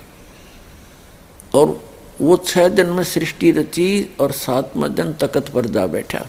उसकी खबर किसी बाखबर से तत्वदर्शी संत से पूछ लो, मैं नहीं जानता। यदि जानता होता तो एक सूरत और लिखवा देता। तो इससे सिद्ध है कि कुरान शरीफ का ज्ञानदाता तो अल्लाहू अकबर की जानकारी भी नहीं रखता और उसी की भक्ति करने को कह रहा है। और गलती से हजरत मोहम्मद जी ने कुरान शरीफ के ज्ञानदाता को अल्लाहू अकबर जानकर सुख में भक्ति करी और उसके ऊपर किसी कहर टूट गए। 3 पुत्र थे, आंखों के तारे, तीनों के तीनों उनकी आंखों आगे मर के। तो वो व्यक्ति सुखी नहीं हो सकता चाहे कितनी बात बनाओ। कारण क्या रहा कि उन्होंने अल्लाहू अकबर की भक्ति प्राप्त नहीं हुई। अल्लाहू अकबर की यदि भक्ति करें तो सुख में, यदि भक्ति करें उनको तो सपने में भी दुख नहीं हो सकता। और जो दुखी हो वो भी आ जाए शरण में, उसकी भी मोक्ष हो। हजरत मोहम्मद जी के ऊपर कैर पे कैर टूट गए। उनकी 63 वर्ष की आयु में मृत्यु होगी और बेहोश होकर गिर जाता था। तो ये जो कुरान शरीफ का ज्ञानदाता, ये डम्मी गॉड है, अधूरा इनकम्प्लीट गॉड है। कंप्लीट गॉड है वो अल्लाहू अकबर, वो अल्लाह कबीर है, वो कबीर परमात्मा, कबीर परमेश्वर है। उसकी भक्ति इस दास के पास उपलब्ध है। आओ और अपना कल्याण करवाओ। और जो अल्लाहू अकबर की जिन्होंने भक्ति की, अब आपके रूबरू कराते हैं उनको कितने सुख हुए और आज वर्तमान में हो रहे हैं। ये उस अल्लाहू अकबर की भक्ति कर रहे हैं जिनके ऊपर दुख नाम की चीज नहीं आ सकती। और जैसे हजरत मोहम्मद जी के ऊपर कैर पे कैर टूटे और अंत में कैसे मृत्यु हुई। धिक्कार ऐसी भक्ति को, वो भक्ति नहीं और वो भगवान नहीं जो इतनी भी रक्षा नहीं कर सकता। तो इससे सिद्ध है पूरा मुसलमान धर्म उस अल्लाह अकबर की भक्ति ना करके डम्मी गॉड की भक्ति कर रहा है। वो कंप्लीट गॉड की, अल्लाह अकबर की, उस परम अक्षर ब्रह्म की भक्ति इस दास के पास उपलब्ध है। आइए और प्राप्त करिए, अपना मोक्ष कराइए। और पुण्यात्माओं, उस पूर्ण परमात्मा ने, अल्लाह अकबर ने अपने सूक्ष्म वेद में कहा कि नबी मोहम्मद नमस्कार है, राम रसूल कहा है। 180 को सौगंध जिन नहीं करत चलाया, अरस कुरस पर अल्लाह तकत है, खालिक बिन नहीं खाली, वह पैगंबर पाक पुरुष थे साहिब के अब्दाली। परमात्मा ने खुद आकर के अपना भेद बताया है और आदरणीय गरीबदास साहिब जी को सतलोक लेकर गए थे, फिर उनको वापस छोड़ा है। आदरणीय नानक साहिब जी को भी सचखंड लेकर गए थे बेई नदी से, वो पूर्ण परमात्मा अल्लाह अकबर, अल्लाह कबीर, और उनको भी वापस छोड़ा था। और भी अनेक उदाहरण, जैसे आदरणीय धर्मदास साहिब जी, आदरणीय मलुकदास साहिब जी, आदरणीय नानक साहिब जी, आदरणीय दादू साहिब जी, आदरणीय गरीबदास साहिब जी गांव छुड़ानी जिला जजर हरियाणा वाले, आदरणीय घीसा दास साहिब जी गांव खेखड़ा जिला मेरठ उत्तर प्रदेश वाले, आदरणीय स्वामी रामानंद जी काशी वाले, इन सब को परमात्मा स्वयं सचखंड लेकर गए थे सतलोक में। उस जो रियल जन्नत है, जो वास्तविक जन्नत है, जन्ना है, और वहाँ से वापस छोड़ा ला करके फिर उन्होंने आंखों देखी महिमा गाई उस परम पिता परमात्मा की। तो उनमें से एक आदरणीय गरीबदास साहिब जी हैं जिनको परमात्मा ने कंप्लीट स्पिरिचुअल नॉलेज दे रखा है, और वो ही दास को प्राप्त हुआ। उसके आधार से गरीबदास साहिब ने कहा है कि कबीर साहब ने बताया है, नबी मोहम्मद नमस्कार है, राम रसूल कहा है। 180 को सौगंध जिन नहीं कर चलाया, हजरत मोहम्मद अल्लाह के रसूल थे, अच्छी आत्मा थी, मैसेंजर थे, वो तो आदरणीय पुरुष थे, लेकिन वो इस अल्लाह डम्मी गॉड का फंस गए। इसने जबरदस्ती वो गलत ज्ञान इसके अंदर भर दिया। आपको दिखाएंगे कैसे हजरत मोहम्मद जी को ज्ञान प्राप्त हुआ, कैसे जबरदस्ती उसको जिब्रिल नामक देवता ने डरा धमका के उनसे उनको ज्ञान कराया और वो गलत ज्ञान ठोक दिया उनके अंदर। फिर बताया है कि अरस कुरस पर अल्लाह तकत, आसमान के ऊपरले छोर में उस अल्लाह अकबर का तकत है, सिंहासन है, वहाँ भगवान बैठा है। और खालिक बिन नहीं खाली, उसकी नजर से जरा सा भी जीव बचा नहीं है, वो सबको देखता है। और वो पैगंबर पाक पुरुष थे साहिब की अब्दाली। इसी प्रकार उसी सूक्ष्म वेद में कहा है कि राम कृष्ण साहिब शहजादे और भक्ति हेत यहाँ हुए प्यादे। राम कृष्ण जी भी उस परमात्मा के शहजादे हैं। इस एक ब्रह्मांड के अंदर एक एक विभागीय मंत्री हैं। और फिर कहा है कि ब्रह्मा विष्णु शंभु महेशा, और तीनों देव दयालु हमेशा। ये तो बहुत दयालु हैं तीनों के तीनों महापुरुष, लेकिन इनका जो कंट्रोलर है वो निर्दयी है, वो ये काल है, और ये उसके अंतर्गत फंस गए थे पुण्यात्माएं। इसने इनका दुरुपयोग कर रखा है। फिर क्या बताया है, तीनों देवा कमल दल बसें। ये तीनों देवता ब्रह्मा जी, विष्णु जी, शिव जी, प्रत्येक प्राणी के अंदर जो कमल दल हैं, मूल कमल, स्वाद चक्र, फिर नाभि कमल, हृदय कमल और ये कंठ कमल, कहते इन कमलों में से तीन कमलों के अंदर ये तीनों देवता विराजमान हैं। सभी मानव शरीरधारी प्राणियों के अंदर, चाहे वो हिंदू है, मुसलमान है, सिख है, ईसाई है, सबका एक जैसा शरीर है, एक जैसी बनावट है, और प्रत्येक के शरीर में ये चैनल लगे हुए हैं, कमल बने हुए हैं। और उन सब के अंदर ये तीनों देवता सभी मानव शरीरधारी प्राणियों के अंदर विद्यमान हैं। तो इसके लिए कहा है कि तीनों देवा कमल दल बसें, कमलों के दल में निवास करते हैं। तीनों देवा कमल दल बसें, ये ब्रह्मा विष्णु महेश, और प्रथम इनकी वंदना, फिर सुन सतगुरु उपदेश। पहले इनकी वंदना करो, इनकी स्तुति करनी है सबसे पहले, और फिर उस सतगुरु का उपदेश सुनो, फिर वो इनसे भी आगे की भक्ति बताएगा। तो वो भक्ति जो कंप्लीट है, इन ऑल रिस्पेक्ट, जो स्वयं परमात्मा ने आके अपने मुख कमल से बोला है। गीता अध्याय नंबर 4 के श्लोक नंबर 32 और 34 में कहा है कि अर्जुन, सचिदानंद घन ब्रह्म ने, यानी उस अल्लाह अकबर ने, परम अक्षर ब्रह्म ने स्वयं आकर के अपने मुख कमल से इन धार्मिक अनुष्ठानों की जानकारी विस्तार से बताई है। वो तत्व ज्ञान है। गीता अध्याय नंबर 4 के श्लोक नंबर 34 में कहा कि अर्जुन, उस तत्व ज्ञान को तू तत्वदर्शी संतों के पास जाकर समझ, उनको दंडवत प्रणाम करने से, कपट छोड़कर उनकी नम्रता पूर्वक प्रसन्न करने से वो तत्वदर्शी संत तुझे उस परमात्म, उस तत्व ज्ञान का उपदेश करेंगे। इससे सिद्ध है कि गीता ज्ञानदाता भी उस तत्व ज्ञान से परिचित नहीं है, जो ज्ञान खुद परमात्मा ने आकर अपने मुख कमल से बोला है। और इसी प्रकार कुरान शरीफ, कुरान मजीद, सूरत फुरकान 25 और आयत नंबर 52 से 59 में स्पष्ट किया है कि वो कबीर नामक अल्लाह है जिसके विषय में ये काफिर नहीं मानते। इनकी बातों में मत आना, संघर्ष करना, इनके कहने से टल मत जाना। हजरत मोहम्मद को उसका अल्लाह, जो कुरान शरीफ का ज्ञानदाता, वो कह रहा है कि जिस परमेश्वर ने 6 दिन में जमीन और आसमान के बीच जो कुछ भी है, उसने 6 दिन में रचना की और 7वें दिन तक पर्दा बैठा, विश्राम किया, वो है क्रिएटर। तो उसकी खबर तो कुरान शरीफ का ज्ञानदाता भी ना जानता। ऐसे ही वेद ज्ञानदाता भी यही है जो कुरान शरीफ का ज्ञानदाता, गीता का ज्ञानदाता है। ये कभी किसी के समक्ष नहीं आता, ये गुप्त होकर कार्य करता है। वेदों का ज्ञान भी इसी ने दिया है। यजुर्वेद अध्याय नंबर 40 के श्लोक नंबर 10 में स्पष्ट कर दिया है कि कोई तो भगवान को असंभवात कहता है कि वो कभी जन्म नहीं लेता, निराकार है, और कोई कहता संभवात, यानी राम और कृष्ण जैसे अवतार रूप धारण करके आता है, लेकिन वो कैसा है, अवतार धारण करता है या नहीं करता है, वो निराकार है या साकार है, उसकी जानकारी तो धीराणाम तत्वदर्शी संत बताते, उनसे सुनो। तो इससे सिद्ध है कि वेद ज्ञानदाता भी अधूरा ज्ञान रखता है, उस कंप्लीट गॉड का, कंप्लीट स्पिरिचुअल नहीं रखता। तो वेद ज्ञान भी इनकम्प्लीट है।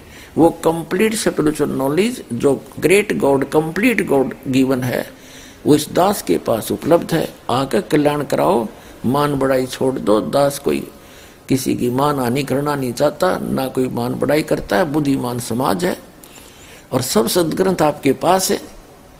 उनको देखो जो दास रेफरेंस देता है, उसमें कोई त्रुटि है तो मुझे बताओ, हम सुधारेंगे, सारे मिलकर उसको निष्कर्ष निकाल लेंगे। इसमें मान बड़ाई छोड़कर अपना भी कल्याण कराओ। ये संत महात्मा जितने भी वक्ता है, और जनता को सत सीधा रास्ता पाने दे, बाधक मत बने, नहीं तो आपको बहुत सदा देगा भगवान, माफ नहीं करेगा आपको कभी भी। अब ये तो ऊपर आएगा ही आएगा। अब शिक्षित इसलिए बनाया परमात्मा ने मानव समाज को, और ये उपकरण इसलिए बनवाए हैं कि आंखों देखेंगे सब। अब तक तो अपनी अपनी सब डफड़ी पीट ही रहे थे, हमें हमारी जो है ना साइक्लोन बना रखा था, साइकिल घुमा रहे थे, हमारे को अंडोला बना रखा था। अब हम दर्द हो जाएंगे और इनको भी समझाएंगे, गुरुजीओ तुम भी आ जाओ और कल्याण करवा लो अपना। इनको आना पड़ेगा, नहीं तो घना पछताना पड़ेगा।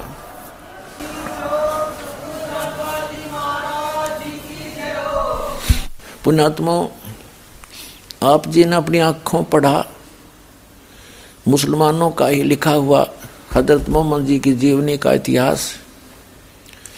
3 बेटे थे, तीनों मृत्यु को प्राप्त हुए। ऐसी भक्ति करते करते, ऐसी पुण्यात्मा के साथ ऐसे कहर टूटे, और ये अर्ज करते हैं उस अल्लाह से जो कुरान शरीफ का ज्ञानदाता है कि हे अल्लाह सबको बरकत दे, सबके रहमत की जड़ी लगा दे। हजरत मोहम्मद के ऊपर उसने कहर की जड़ी लगा दी, और अंत में मृत्यु कैसे हुई? ये भगत की मृत्यु नहीं, ये तो जनसाधारण की मृत्यु ऐसे होती है। अब पुण्यात्माओं, अब इस दास के प्रयत्न को ये ना समझना कि दास किसी की आलोचना करना चाहता है, या किसी को हीन करना चाहता है, या किसी के नबी पैगंबर देवता की कोई मान हानि करना चाहता है। दास ये चाहता है कि हजरत मोहम्मद 1 नंबर के पुण्यात्मा थे, और ये फंस गए इस काल ब्रह्म के। इस काल ब्रह्म ने डरा धमका के इसको जो साधना बताई, 5 वक्त की नमाज, अजान जो परमात्मा को पुकारने का बंग बोलते हैं, 5 वक्त की नमाज और रोजे, ये 3 साधनाएं बताई और इनको डट कर करा करते थे वो। हजरत मोहम्मद जी जैसा ईमान अल्लाह पर कोई नहीं ला सकता मुसलमान भाई, जितना ईमान उन्होंने उस कुरान शरीफ के ज्ञानदाता को कंप्लीट गॉड मान के उन्होंने उसको उसके ऊपर ईमान लाया, और उन जैसी भक्ति भी कोई नहीं कर सकता। उस इतनी साधना करने के बाद हजरत मोहम्मद जी को उसकी भक्ति का क्या बेनिफिट हुआ? एक तरफ तो कुरान शरीफ में कहा है कि वो अल्लाह ताला अल्लाह अकबर बड़ा मेहरबान है, बड़ा दयालु है, रहमत करता है, पापों को नाश करता है। वो बिल्कुल सही बोला है, वो तो सही है, वो तो ऐसा ही है। लेकिन हजरत मोहम्मद जी को उनकी रहमत नहीं मिली, उनका लाभ नहीं मिला। उसका कारण क्या रहा कि उस अल्लाह अकबर की way of worship, method of worship, पूजा का मार्ग, पूजा की विधि नहीं है। सूरत फुरकानी 25 आयत नंबर 52 से 59 में स्पष्ट कर दिया कुरान शरीफ के ज्ञानदाता ने कि वो अल्लाह अकबर तो वो है जिसने 6 दिन में सृष्टि रची, 7वां दिन तख्त पर जा बैठे, वो है क्रिएटर। और उसकी खबर कुरान शरीफ का ज्ञानदाता नहीं जानता, वो कुरान शरीफ में नहीं है जो ज्ञान उसने बताया हजरत मोहम्मद को जिब्रिल देवता के माध्यम से। उसने अपने सतर की विधि बताई है कि मेरे सतर की ये साधना है और इसकी साधना से पाप नाश नहीं हो सकते, जो कर्म में वही मिलेगा आपको, उसमें कोई परिवर्तन नहीं हो सकता।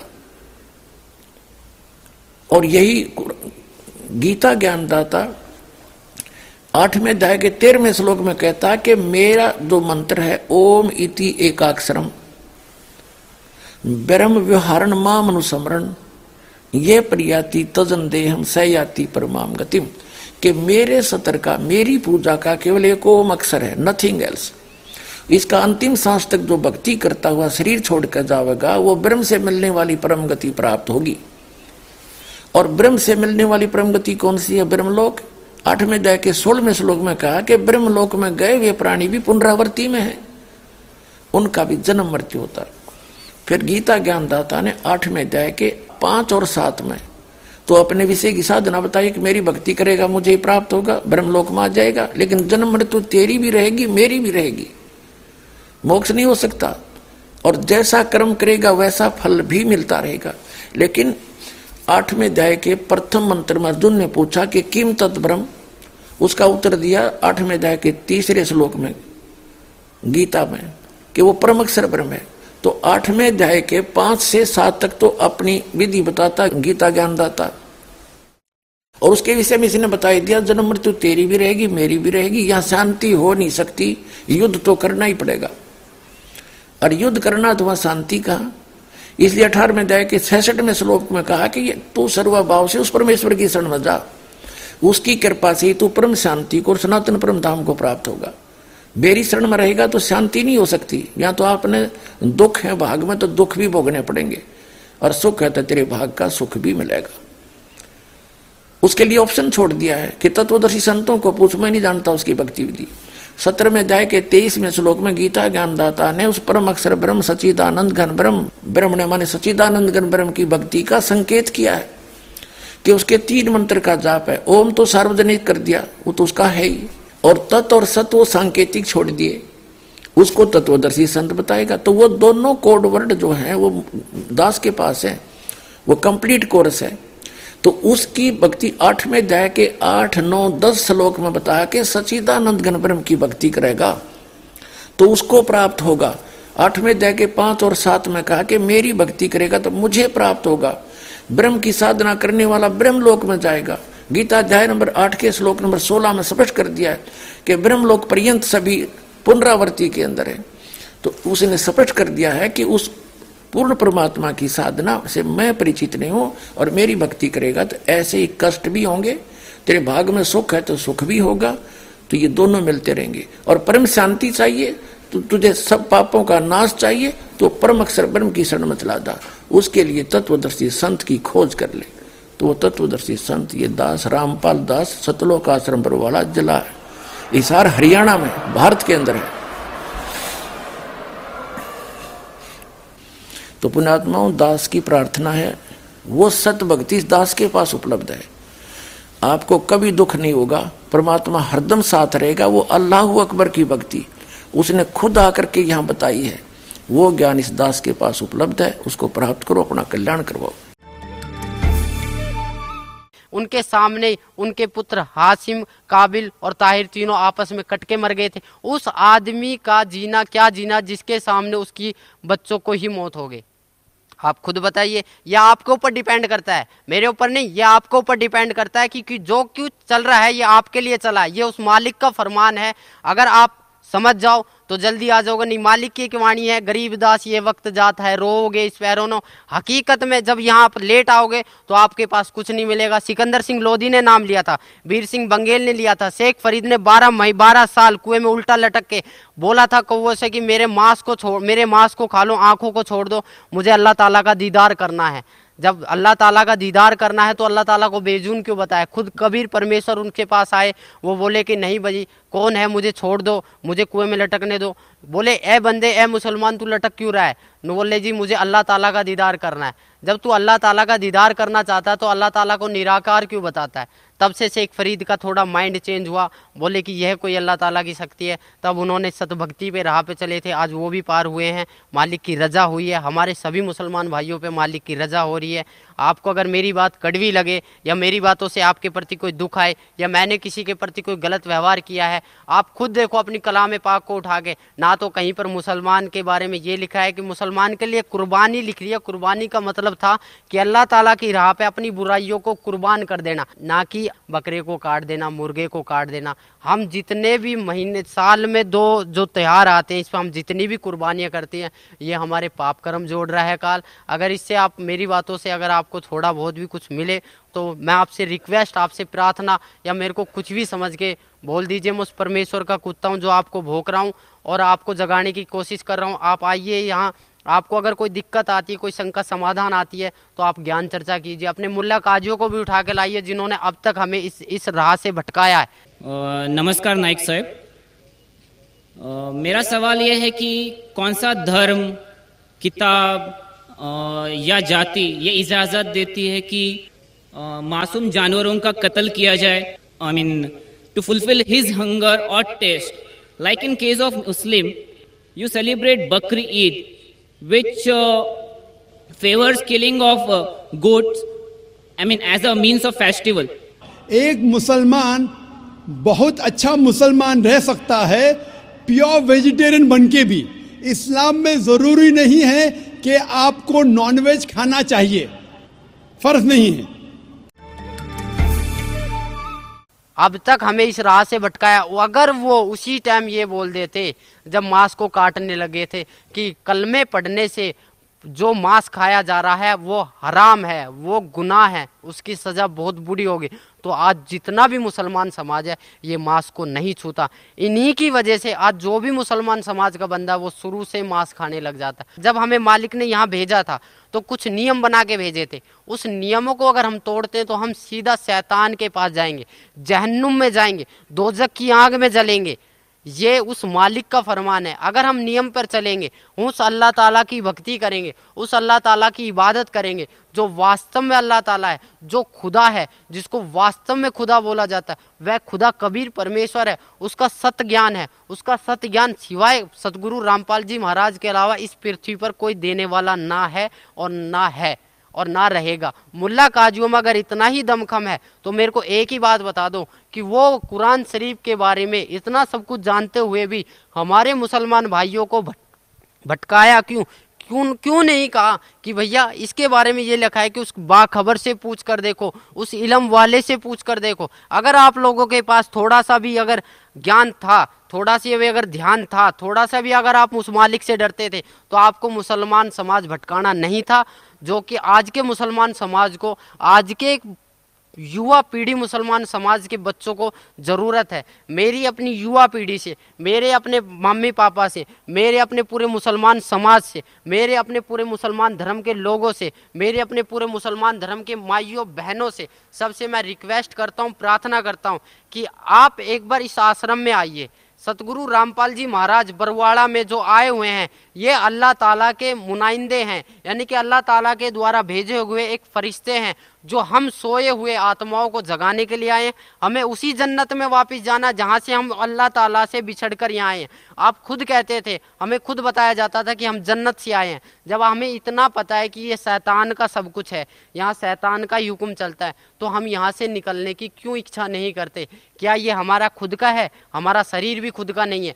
अगर हकीकत पूछो तो मनुष्य जन्म इतना अनमोल जन्म है, पर हम इसको अपनी गलत साधना के कारण, अपनी अज्ञानता के कारण इसको बर्बाद दिन पर दिन करते जा रहे हैं। मैं आपको एक पर्सनली बताता हूँ, मेरे रिश्तेदार 40 दिन की जमात में गए, 40 दिन की जमात में गए, हज में गए, 2 बार हज करके आए। कहते हैं कि हज में जो जाता है वो बंदा सीधा जन्नत को जाता है। उसके घर में उसकी बहू का एक 1.5 साल की लड़की गुजर गई 1.5 महीना पहले।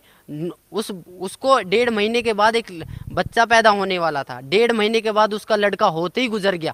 तो इससे बड़ी आफत और क्या आ सकती है उस बंदे के लिए जो बंदा जमात में गया है?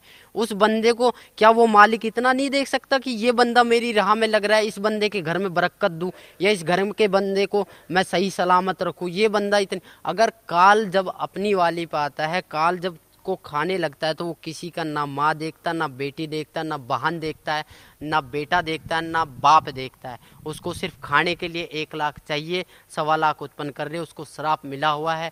आप सभी भाई बहनों, सभी मुसलमान भाई बहनों, भाईजानों से मेरी प्रार्थना है, मेरी रिक्वेस्ट है कि आप सतगुरु रामपाल जी महाराज के चरणों में आइए। मुझे आने से लाभ हुआ है, मुझे आने से लाभ हुआ है, आपको भी होगा अगर आप नियम पर चले, उस बंदी छोड़ के नियम पर चले। उस अल्लाह कबीर ताला को याद करो जो वास्तव में अल्लाह ताला है। अगर कबीर अल्लाह ताला नहीं है तो 786 बहुत कहते हैं कि 786 बार कबीर अल्लाह कुरान शरीफ में लिखा हुआ है। आप एक बार खोल के देखो, कुरान शरीफ को पढ़ के देखो। हम बहुत डरते थे कि कुरान शरीफ को हम पढ़ेंगे तो हमें पाप लगेगा, हमें अजाब मिलेगा, हम नापाक हैं। नापाक अगर बंदा है तो भी कुछ दिक्कत नहीं है। आप कुरान शरीफ को खोल के देखो, कुरान शरीफ को पढ़ के देखो, कुरान मजीद को पढ़ के देखो, फ़ज़ाइल अमाल को पढ़ के देखो, मोहम्मद साहब की जीवनी को पढ़ के देखो, आपको बहुत कुछ मिलेगा। बहुत कुछ है कुरान शरीफ में। अगर कुरान शरीफ के अलावा कोई भी मुल्ला काजी आपसे ये कहता है कि नहीं इसमें तो ये चीज़ नहीं है, हदीस में है, तो हदीस तो मालिक ने बना ही नहीं है, हदीस तो आसमानी किताब है ही नहीं। हमारी 4 किताबें हैं, तौरात, इंजील, जंबूर और कुरान शरीफ। एक ईसा अलैहिस्सलाम पर उतरी थी, एक दाऊद अलैहिस्सलाम पर उतरी थी, एक मूसा अलैहिस्सलाम पर उतरी थी, और 4थी किताब जो है रमज़ान के दिनों में उतरी थी।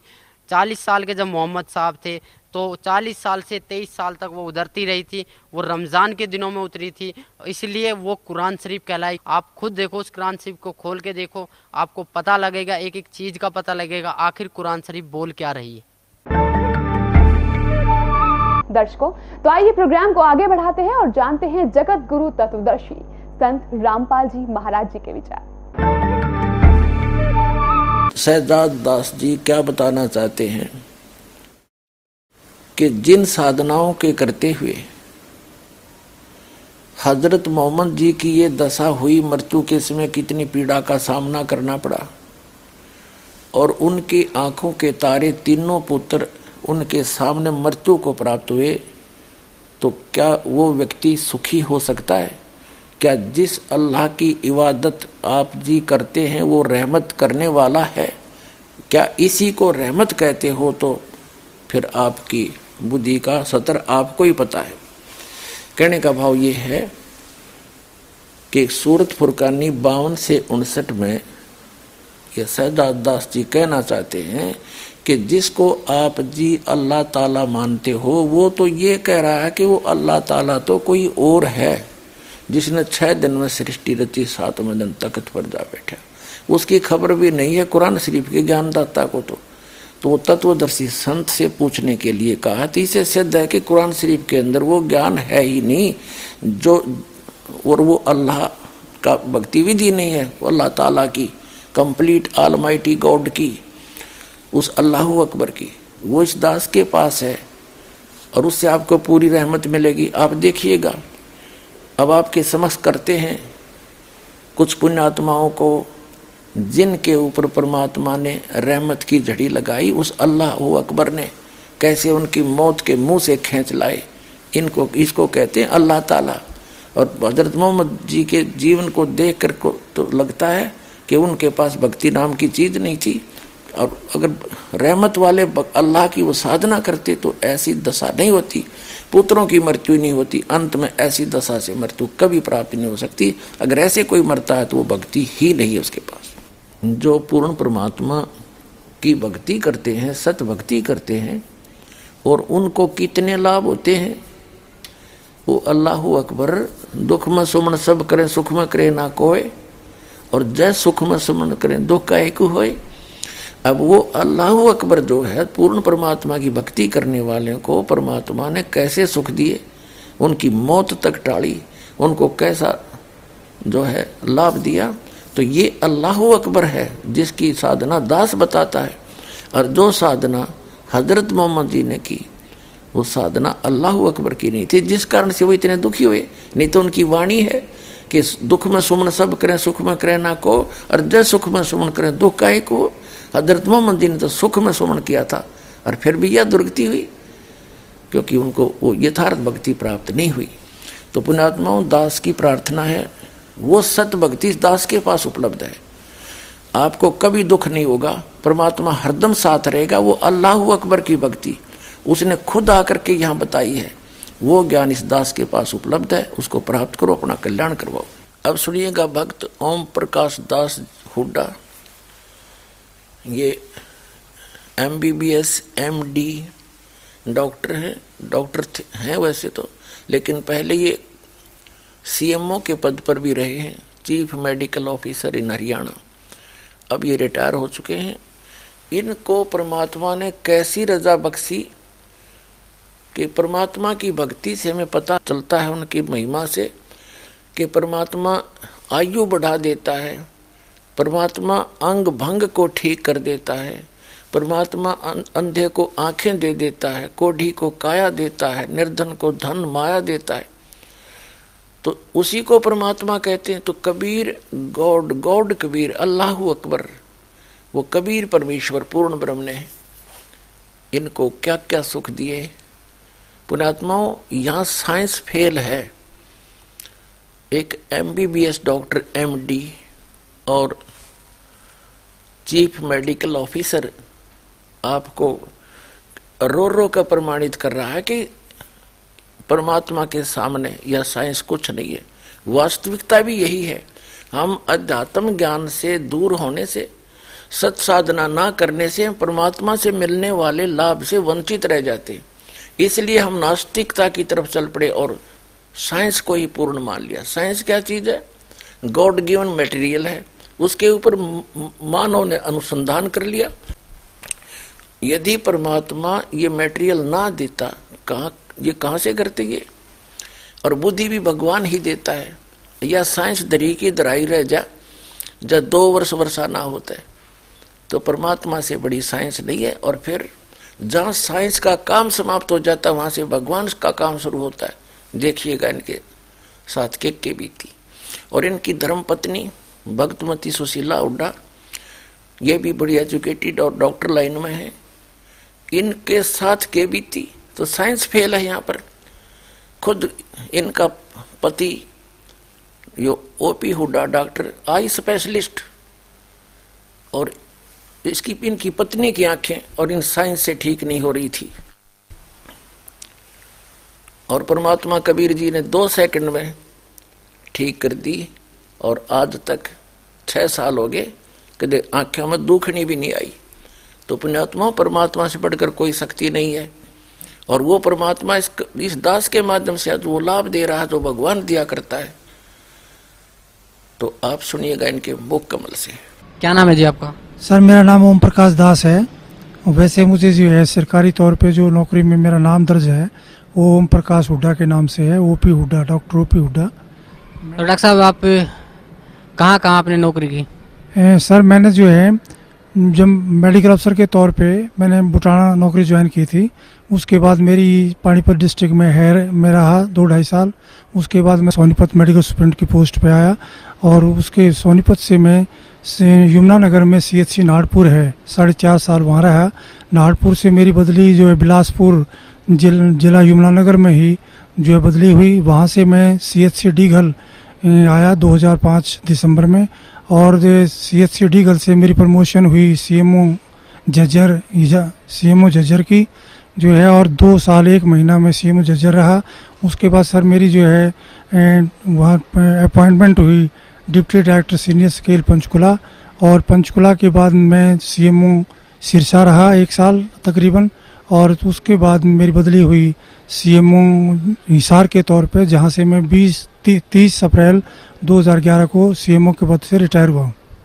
ये डॉक्टर साहब संत रामपाल जी महाराज की शरण में कैसे आए? संत रामपाल जी महाराज की शरण में मैं ऐसे आया कि मेरी पोस्टिंग 1998-99 में कुरुक्षेत्र रही, तो और मेरी पत्नी जो है वो टीचर थी नर्सिंग कॉलेज में सोनीपत। तो एक दिन हमारे घर जो है किसी बच्ची का आना हुआ जो 12वीं क्लास में पढ़ती थी, तो बच्ची ने ये नानी जी को ये बताया कि नानी जी मैं सोमवार को आई तब भी आपका बर्थ था, मंगलवार को आई तब भी आपका बर्थ था, शुक्रवार को आई तब भी आपका बर्थ था, तो मैं आपकी इतनी पूजा पाठ का एक कैप्सूल बना दूं, क्योंकि इतने बर्थ उपवास आप रखोगे तो आप बहुत कमज़ोर हो जाओगे।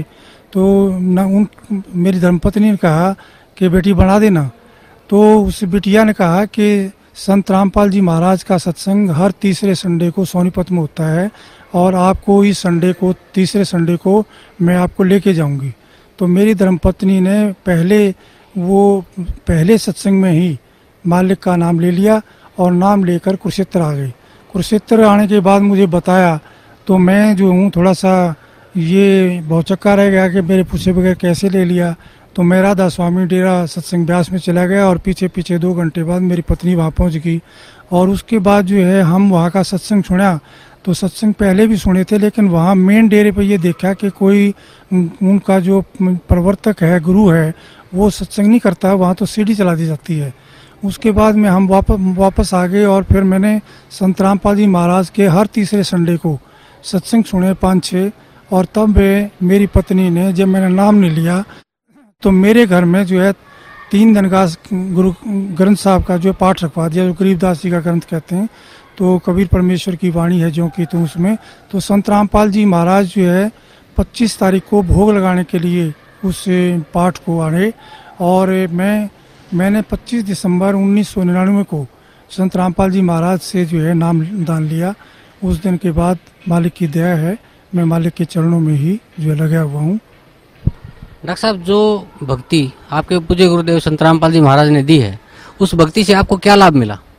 सर जो मेरे पूज्य गुरुदेव संत रामपाल जी ने जो भक्ति दी है उससे उसके दौरान मालिक ने एक वाणी का उल्लेख करते थे कि जम जो राजा से डरे मिटे कर्म के लेख, अदली अदल कबीर हैं कुल के सदगुरु एक।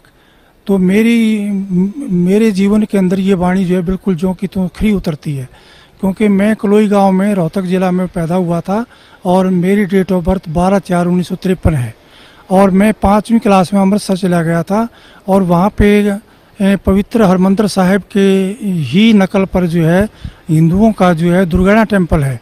तो उस दुर्गाना टेम्पल में जो हूँ एक सेवक था, बहुत बूढ़ा व्यक्ति, वो ज्योतिषिया काम भी करता था। तो उन्होंने मुझे कहा, मेरे बड़े भाई को जैसे जो है मास्टर जी कहते थे तो मुझे छोटे मास्टर जी कहा करते थे कि छोटे मास्टर जी इधर आओ। तो उन्होंने मेरा हाथ दे करके ये मुझे बताया कि काके बेटा आप जो है डॉक्टर बनोगे और आपकी उम्र जो है 50 वर्ष है। तो मैं 50 वर्ष की आयु को जो है सुन करके, तो जब उनका भगत जी का संत जी का जो भी ज्योतिषी थे उनका हाव भाव देखा तो वो एकदम से सहम गए कि बच्चे को आपने उम्र गलत बता दी कि भाई ये ऐसा ना हो कि चिंता में पड़ जाए। तो उम्र तो उन्होंने ठीक बताई थी, लेकिन चिंता मगन ना हो जाए, बच्चा विचलित ना हो जाए। लेकिन मालिक की दया थी कि जो है मैं विचलित नहीं हुआ और अपनी डॉक्टरी की पढ़ाई सुन करके डॉक्टर बनोगे, तो अपनी पढ़ाई के अंदर ही मैं लीन हो गया और डॉक्टर ही बना। और जब मैं सर्विस में आया तो मुझे याद नहीं रहा काल के दबाव से, जैसे पता लगा संत रामपाल जी की वाणी से कि हमारे ऊपर काल का बहुत प्रेशर है, तो हमारी बुद्धि का कंट्रोल भी उसके हाथ में है। जब तक आप उसकी भक्ति या अन्य देवी देवताओं की भक्ति करते हो, तो मुझे वो याद नहीं रहा कि तेरी उम्र 50 साल है। लेकिन जब मुझे जो है 10-11 अप्रैल की रात्रि को और ये मेरे हाथों में दर्द होना शुरू हुआ, मेरी छाती में दर्द होना शुरू हुआ, तब मैंने अपने बच्चों को, पत्नी को कहा कि पीजीआई रोहतक में चलते हैं, टेस्ट कराते हैं। तो वहाँ जा कर के देखा एक जवान डॉक्टर था बहुत अच्छा, उसको मैंने अपना परिचय दिया कि मैं HMS 1A ग्रुप का आदमी हूँ, SMA हूँ, डॉक्टर OP हुड्डा हूँ, मेरे ये क्लास फेलो हैं, मेरे ये टीचर हैं, आपको किसी की चीज़ की आवश्यकता पड़े आप उसको बुला लेना। तो उसने मेरी सीधी देख करके जो भी जो है दाएँ बाएँ टेलीफोन किए सीनियर व्यक्तियों को, तो उसके बाद जो है मुझे इस ICU में शिफ्ट करने लगे हो। तो मुझे पता लग गया कि जो है भाई मेरे को कोई बहुत गंभीर बीमारी है। लेकिन संत रामपाल जी महाराज ने बता रखा था सत्संगों के दौरान कि जब भी तुम्हारे ऊपर कोई विपत्ति आ जाए तो तुरंत आप उसी टाइम जो है, यदि प्रथम मंत्र मिला हुआ तो प्रथम मंत्र, और दूसरी स्टेज का सतनाम मिला हुआ तो सतनाम, और सार नाम मिला हुआ तो सार नाम उच्चारण करना शुरू कर देना। तो मैंने परमात्मा की, संत रामपाल जी की कृपा से वैसा ही शुरू कर दिया था, और मुझे जो है ये ऐसा महसूस नहीं हो रहा था कि मैं वाकई में ही इतना गंभीर बीमार हूँ जो मुझे ICU में शिफ्ट किया जा रहा है। लेकिन जो है वहाँ पे 1.5-2 घंटे बाद जो है अचेतन अवस्था में मैं चला गया, और अचेतन अवस्था में बाहर तो डॉक्टर जो है, जैसे मुझे पता लग गया कि वो लिखा पढ़ी करवा रहे हैं कि बहुत अच्छा डॉक्टर था और बचा नहीं सकते हम, इसके जो है अंतिम समय लगभग नज़दीक आ गया है। तो बाहर तो फाइलों पे ऐसे जो लिखवा रहे थे, आपको कहीं ले जाना हो तो ले जाओ, मेरी पत्नी को, मेरे बच्चों को, जो कि ये बात सुन करके वो रोने लग गए। और मैं अचेतन अवस्था में जो हूँ, मुझे देख रहा हूँ कि काल के दूत जो है मेरे को लेने, मेरे निकट आ रहे हैं, और निकट आ करके मुझे कह रहे हैं कि आपका समय पूरा हो गया है, हम आपको लेने आए हैं। तो मैं उनसे कुछ कह पाता, इससे पहले ही कबीर परमेश्वर ने मेरे सिर पे पंजा रख दिया, और जो है उनका चित्र मुझे प्रतिबिंब की तरह शीशे में जैसे नज़र आती है फ़ोटो, ऐसे नज़र आया। और इस अक्षण भर में ही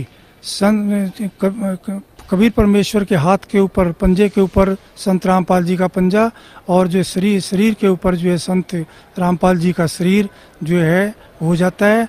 तो जो है संत रामपाल जी ये कहते हैं कि कबीर परमेश्वर ने आपकी जो है उम्र जो है भक्ति के लिए बढ़ा दी है। तो इस बात पर मेरा बहुत रोना छूट जाता है कि मालिक आप ईश्वर कबीर परमेश्वर है, आप छोला दान करके आए हो, आप ही जो है ये सारे खेल कर रहे हो मालिक, आप ही कबीर परमेश्वर हैं, और इस काल के लोक में मालिक आपकी दया के बगैर कोई भक्ति नहीं कर सकता, आप ही भक्ति करा सकते हो मालिक। इतना कहकर मुझे रोना छूट जाता है, और काल के दूत जो है संत रामपाल जी महाराज को देख करके दूर भागने लग जाते हैं, और मैं अचेतन अवस्था में अपना सो जाता हूँ।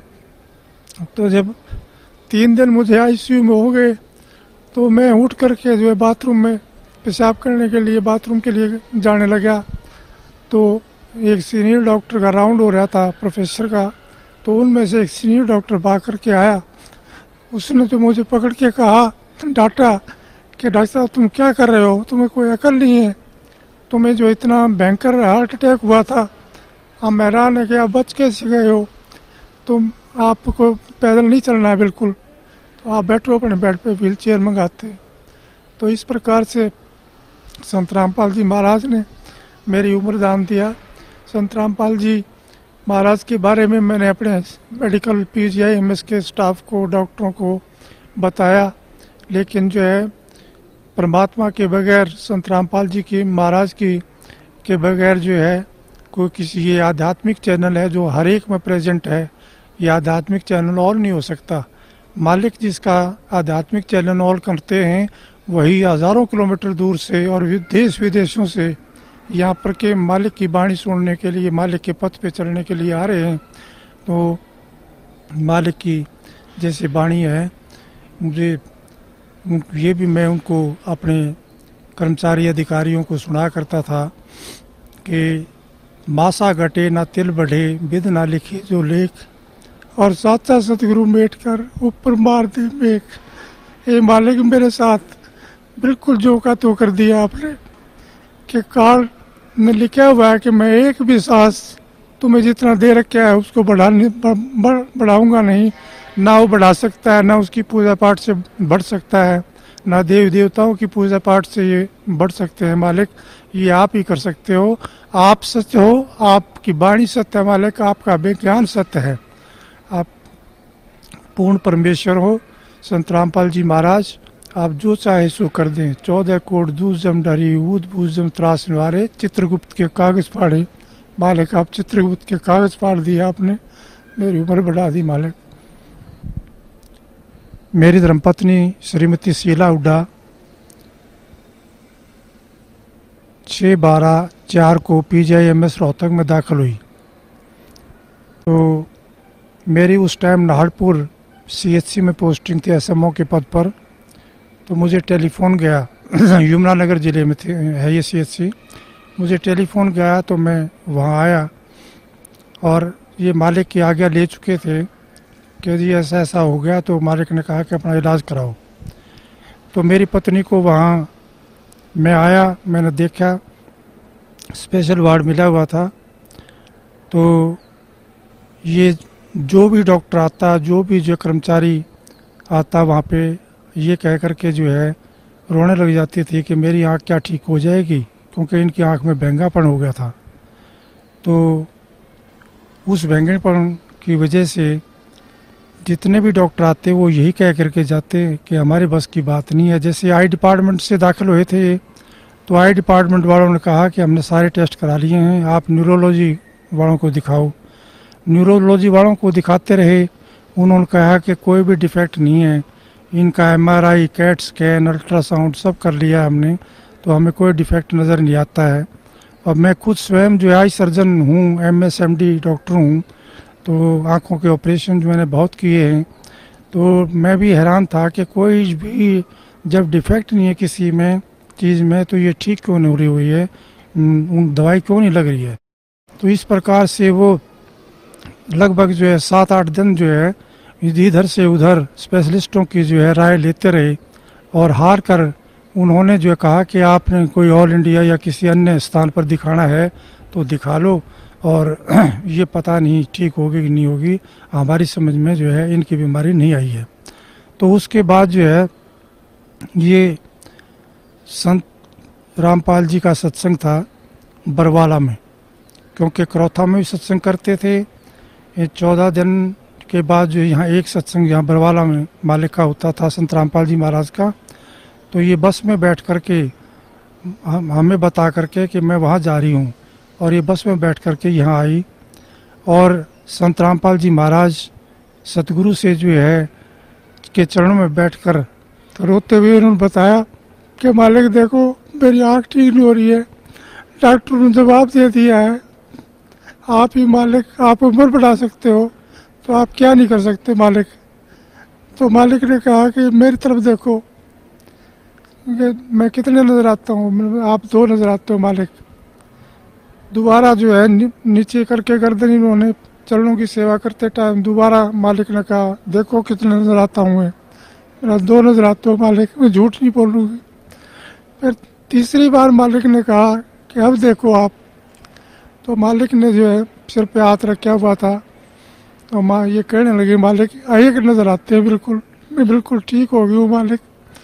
तो ऐसे दयालु है परमात्मा, सतगुरु जो चाहे सो करिए, 14 कोट दूर जम डरी। ये मालिक आपकी वाणी सत्य, आप सत्य, आपने वाणी में बताया है मालिक कि जय सतगुरु मिलते नहीं जाते यम के द्वार, यम द्वारे में दूध सब करते की चातान, उन तक वो ना छूटता फिर फिरता चाँदों खान, चारों खाने में भरमता कबू ना लगता पार, सो फेरा सब मिट गया मेरे सतगुरु के दरबार। हे मालिक, मालिक आपने बड़ी दया करी, आपने जो है मेरी उम्र बख्शी। लेकिन मालिक के दरबार में आने से ये एक सच्ची भक्ति है, और सच्चे पुरुष हैं और सत्पुरुष हैं, और ये स्वयं कबीर परमेश्वर ही आए हुए हैं चोला बदल करके। तो ये जो चाहे सो कर दें। तो मालिक ने हमें ऐसा सच्चा ज्ञान दिया है जो धरती के ऊपर कहीं भी उपलब्ध नहीं है, क्योंकि मैं अपने परिवार सहित, बच्चों सहित जो है, पहले हमारी समाजी तो थे ही क्योंकि रोहतक जिले से बिलोंग करते थे और डीएवी स्कूल डीएवी कॉलेज में पढ़ा। उसके बाद जो है हमने जैन मुनियों का नाम लिया, उसके बाद हम ब्रह्म कुमारी आश्रम में भी माउंट आबू गए, उनका भी 1.5-2 साल नाम लिया। उसके बाद जो है एक हमने साईं जी पंजाबी गुरु थे 80 साल के, 10 साल तक वो बनाए। उसके बाद संत रामपाल जी महाराज मिले तो ये पता लग गया कि उनके पास तो कोई भक्ति मार्ग था ही नहीं, कोई मंत्र है ही नहीं, कोई प्रमाण ही नहीं उनके पास। जो संत रामपाल जी महाराज ने हमें जो है सत मंत्र बताए हैं, प्रथम स्टेज के, द्वितीय स्टेज के सतनाम और सार नाम, वो सारे प्रमाणित हैं। गुरुओं की तो भरमार है देश के अंदर, दुनिया के अंदर। सतगुरु वही है जो सच्ची सच्ची बात बताए परमेश्वर के बारे में, इस जीवन में भी सुख दे और जो है हमें मोक्ष भी दे, सतलोक के रास्ते पर चलाए, सतनाम दे करके, सारनाम दे करके, प्रथम मंत्र दे करके। ये मालिक बड़ी दया करी, मालिक बड़ी दया करी, रजा बख्शना मालिक। ऐसे ही इस काल के लोक में भक्ति एक पल भी नहीं कर सकता मालिक, आप ही करवा रहे हैं जो कुछ, आपकी ही दया है। संत रामपाल जी महाराज, दया रखना मेरे ऊपर और मेरे परिवार के ऊपर मालिक। क्या नाम है माता जी आपका? मेरा सुशीला हुड्डा है, मैं मिसेज हुड्डा हूँ, डॉक्टर हुड्डा की पत्नी। मैंने संत रामपाल जी का नाम 1999 में लिया था और उसी समय से मैं मालिक को यूँ महसूस कर रही हूँ कि जैसे पर कहते हैं कि भी भगवान वो होता है जो अंधे को आँख दे, कोढ़न को काया, बाझन को पुत्र दे, निर्धन को माया। तो ये मालिक स्वयं कबीर साहब आए हुए हैं, इन्होंने मेरी फैमिली में ये प्रूव कर दिया कि हाँ मैं पूर्ण परमात्मा वाले काम कर सकता हूँ, मैं समर्थ हूँ। डॉक्टर साहब को ज़िंदगी बख्शी, जबकि बचपन में बता दिया था कि 50 इयर्स इनकी एज है। उसके बाद सीवियर हार्ट अटैक हुआ और मालिक ने बचाया। इसी प्रकार 2004 में दिसंबर 6 को मेरी आंख जो एकदम टेढ़ी होगी और डिप्लोपिया हो गया, मीन्स डबल विजन होगी। देखती थी इधर तो मतलब मुझे लगता था जैसे सब दो दो हैं, तो मैं बड़ा परेशान हुई। PGIMS रोहतक में एडमिट हुई, मैं 10 दिन एडमिट रही स्पेशल वार्ड में। और मैं जितनी भी इंटर्न्स आती थी उनसे पूछती थी कि क्या इससे पहले कोई ऐसा केस आया है डिप्लोपिया का, क्या मैं ठीक हो जाऊंगी? तो वो कहती हाँ मैडम ठीक हो जाओगे, क्योंकि डॉक्टर्स का तो ये फ़र्ज होता है साइकोलॉजिकली, वो बूस्टअप करती है पेशेंट को। लेकिन मुझे नहीं लग रहा था कि मैं ठीक होंगी, सारी इन्वेस्टिगेशंस हो चुकी हैं, न्यूरोलॉजिस्ट को भी दिखा लिया, आई स्पेशलिस्ट को भी दिखा लिया, मेडिसिन वालों को भी दिखा लिया, मेरी इन्वेस्टिगेशन सारी नील हैं और कैसे ठीक होगा। तो फिर 10वें दिन उन्होंने कहा कि आप छुट्टी ले जाओ, घर चले जाओ। फिर मैं यहाँ मालिक के पास आई तो मालिक को मैंने कहा हे बंदी छोड़, इससे अच्छा मेरी मुक्ति करो, जब मुझे आपके दर्शन ही नहीं हो रहे मालिक, आप भी मुझे कई कई दिखाई दे रहे हो। तो परमात्मा ने मेरे सिर पे हाथ रखा और कहा इधर देखो। तो मैंने जैसे मालिक की तरफ देखा तो मैंने कहा इस पाक पवित्र स्थान पे खड़ी होकर मैं झूठ नहीं बोलूँगी, मुझे आप उतने ही दिख रहे हो 3-4 ही। फिर दोबारा बोले कि अब देखो, मैंने कहा उतने ही दिख रहे हो। फिर तिबारा मालिक ने जैसे हाथ रखा तो मेरे मालिक एक हो गए थे। तो मैंने कहा आप एक हो गए मालिक, आप मुझे दर्शन अच्छी तरह से हो रहे हैं, ये पूर्ण परमात्मा है, कमी है तो अपने अंदर है। मालिक कहते हैं अपनी वाणी में कि साहिब के दरबार में कमी काहे की नाई, और हंसा मौज ना पावता तेरी चूक चाकरी माही। हमारे अंदर चूक है, जैसा परमात्मा कहते हैं इतना मंत्र करना चाहिए वो हम नहीं कर पाते, उनके नियमों पे हम खरे नहीं उतरते हैं, तो ये कमी हमारी है। मालिक पूर्ण है और पूर्ण परमात्मा है, और मैं इतनी भक्ति कर चुकी थी, टूट चुकी थी, मुझे भगवान की तलाश थी। अर्ली एज में मेरे पेरेंट्स की डेथ हुई तो मैं ये सोचती थी, मैंने नर्सिंग प्रोफेशन इसलिए ज्वाइन किया कि मैं किसी की डेथ नहीं होने दूंगी, मैं इतनी सेवा करूंगी कि किसी के माँ बाप ना मरे। और मेरे ब्रदर मेरे से अगेंस्ट हो गए थे, मेरे फादर सर छोटराम के पीए थे, तू लड़की हमारी बेइज्जती करवाएगी, हमारी नाक कटवाएगी, तू ऐसे प्रोफेशन, तू जो कुछ मर्जी कर ले ये मत कर। मैंने कहा नहीं मैंने यही करना है। तो मैं जहाँ भी जिस पेशेंट के पास भी खड़ी होती थी, उसकी जी जान से सेवा करती थी, और किसी की डेथ भी हो जाती थी तो उनको रिलेटिव्स के साथ ही रोने लग जाती थी, ये सोच के कि ये क्या ज़िंदगी है, इंसान पैदा होता है मर जाता है, और इतना अजीज़ होता है, इतना प्यारा होता है, वो अलग हो जाता है, तो कैसी ज़िंदगी है ये। तो मुझे नहीं पता था कि ये ऐसा भी परमात्मा है जो कि जीवन मरण को भी ख़त्म कर देगा। अब मुझे ये पता चला परमात्मा कबीर साहब ही जो जन्म मरण को भी खत्म करते हैं, और ये वायदा भी करते हैं कि अमर करूँ सतलोक पठाऊं, ताते बंदी छोड़ कहाऊं। ये सच्चे पुरुष हैं, सच्चे परमात्मा हैं, सच्चे बंदी छोड़ है। अब मुझे ये सेटिस्फेक्शन होगी कि ये सुप्रीम पावर है, इससे आगे कोई भी पावर नहीं है। और इस परमात्मा का जो ज्ञान है, जब साइंस फेल हो जाती है तब ये शुरू होता है। ये प्रूव कर दिया परमात्मा ने हमारे ऊपर कि जब हम डॉक्टर्स ने जवाब दिया और उसके बाद परमात्मा ने ठीक कर दिया सिर्फ आशीर्वाद दे के ही। तो ये पूर्ण परमात्मा हैं, हर हालत में 101% हैं। और अब ये विश्वास भी हो गया कि दोबारा इस जन्म मरण में हम नहीं आएंगे, हमारा मोक्ष भी पक्का होगा। अभी आप जी ने सुना भक्त डॉक्टर ओपी हुड्डा तथा उनकी धर्मपत्नी भक्तमती सुशीला देवी जी के मुख कमल से वो आप बीती पुण्यात्माओं के लिए जाहिल जाजा इंसान सोधी में होता है, लेकिन हम थोड़ा सा सुख पाके संसार का और हवा में उड़ गए। तो अब परमात्मा के इस ज्ञान से हमें पता चलेगा हम क्या हैं। जीव एक जीव है, चाहे प्रधानमंत्री बन जा, चाहे राष्ट्रपति हो जा, भगवान से ऊपर नहीं हो सकता। तो उसको भी परमात्मा की जरूरत है, राजा को भी, मंत्री को भी, मुख्यमंत्री को भी, प्रधानमंत्री को, राष्ट्रपति को भी। और परमात्मा ने बताया जो भक्ति नहीं करते, राजा हो चाहे कोई भी, अगले दिन में गधा बनेगा। तो बाहर में जाओ, सारा राज्य जो भगवान से दूर करे, ठीक है, राज भी करें और भक्ति भी करें। तो पुण्यात्मा, ये सौभाग्य उन प्राणियों का जिनके आपात समझ में आ गई है और के भगवान बिना मोक्ष नहीं हो सकता, परमात्मा बिना कल्याण नहीं जीव का। तो परमात्मा मदद करता परम संत के माध्यम से, और वो परम संत इस विश्व में यानी तत्वदर्शी संत, ये दास उपलब्ध है। और अपना कल्याण कराओ। डॉक्टर जाकिर नाइक जी मुसलमान भाई कहते हैं कि किसी भी धर्म को समझने के लिए ये नहीं देखना चाहिए कि उस धर्म के व्यक्ति क्या कर रहे हैं और क्या कह रहे हैं। उसके लिए उस धर्म की पुस्तकों को आधार मानना चाहिए। और इस्लाम धर्म की मुख्य बुक, होली बुक यानी मुख्य किताब बताई है कि कुरान शरीफ या हदीस। लेकिन कुरान शरीफ आसमानी पुस्तक है, वो गॉड गिवन मानते हैं। और हिंदू धर्म के धर्म को समझने के लिए हिंदू धर्म के व्यक्ति क्या कह रहे हैं, क्या कर रहे हैं, वो ना मानो। कि हिंदू धर्म के सदग्रंथों को आधार मानकर विवेचन करो। तो दास डॉक्टर जाकिर नाइक जी से प्रार्थना करता है कि आइए इसी आधार पर दोनों धर्मों की पुण्य पुस्तकों के होली बुक को पुनः देखते हैं। अब डॉक्टर जाकिर नाइक जी जो प्रवचन करते हैं, जो ज्ञान देते हैं, सुनिए उनकी क्लिप के माध्यम से।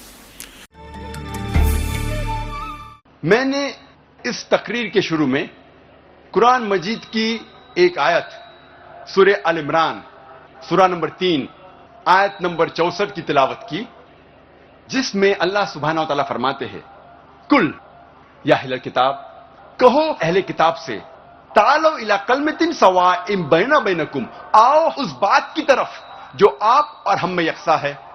सबसे पहली बात है अल्लाह नाबुदा इल्लल्लाह, हम सिर्फ अल्लाह सुबहाना व ताला, सिर्फ खुदा की इबादत करें। वना नुश्रिका बिही शैय्यों, हम खुदा के साथ किसी और को शरीक न करें। वला यत्तखीज़ बादुन अरबाबन मिन दुनिल्लाह, हम हमारे में से किसी और को खुदा के अलावा किसी को रब न बनाएं। फंतवल्लो, अगर वो मुड़ जाए, फकुल शदू बेन्ना मुस्लिमून, हम शहादत देते हैं कि हम मुस्लिम हैं और हम हमारी सारी रजा अल्लाह के हवाले करते हैं। ये कुरान मजीद की आयत कहती है कुल या अहले किताब, कहो अहले किताब से, यहूद और नसारा से। ये आयत खुसूसन अहले किताब के लिए है, लेकिन आम तौर पे ये कोई भी गैर मुसलमान के लिए इस्तेमाल की जाती है। अल्लाह फरमाते हैं तालो इला कलमतिन सवाइम बैनना बैनकुम, आओ उस बात की तरफ जो आप और हम में यकसा है। सबसे पहली बात अल्लाह नाबुदा इल्लल्लाह, हम सिर्फ एक खुदा की इबादत करें। कोई भी मजहब, कोई भी धर्म समझने के लिए हमें धर्म के मानने वालों को नहीं देखना चाहिए, क्योंकि अक्सर धर्म के मानने वाले या मजहब के मानने वाले खुद नहीं जानते उनका धर्म या उनका मजहब क्या कह रहा है। सबसे अच्छा और सबसे बेहतरीन तरीका कोई भी धर्म या मजहब को जानने के लिए है कि उस मजहब की किताबों का मुताला कीजिए। इसीलिए अगर हम हिंदू धर्म को जानना चाहते हैं तो हमें हिंदू को नहीं देखना चाहिए, हमें तहकीक करना चाहिए हिंदू धर्म की किताबों का। और सबसे ऊंची, सबसे अहम हिंदू धर्म की किताब है वेद। ये वेद हिंदू धर्म में सबसे अहम किताब है। उसके बाद है उपनिषद, पुराणास, इतिहास, मनुस्मृति, लेकिन सबसे अहम है वेद। अगर हम मजहब इस्लाम को जानना चाहते हैं तो हमें मुसलमानों को नहीं देखना चाहिए, हमें तहकीक करना चाहिए मजहब इस्लाम की किताबों का। और सबसे अहम किताब मजहब इस्लाम में है कुरान मजीद। कुरान मजीद सबसे अहम किताब है मजहब इस्लाम में। डॉक्टर जाकिर नाइक जी मुसलमान जी, आपने तो केवल सदग्रंथों की जिलत दिखाई और ये दास दिखावेगा उन सदग्रंथों के अंदर की सच्चाई जो आज तक तेरे समझ में नहीं आई, और आप भी देख लेना जाकिर भाई। तो सबसे पहले आज ये निर्णय करते हैं कि जिस अल्लाह को, जिस रब को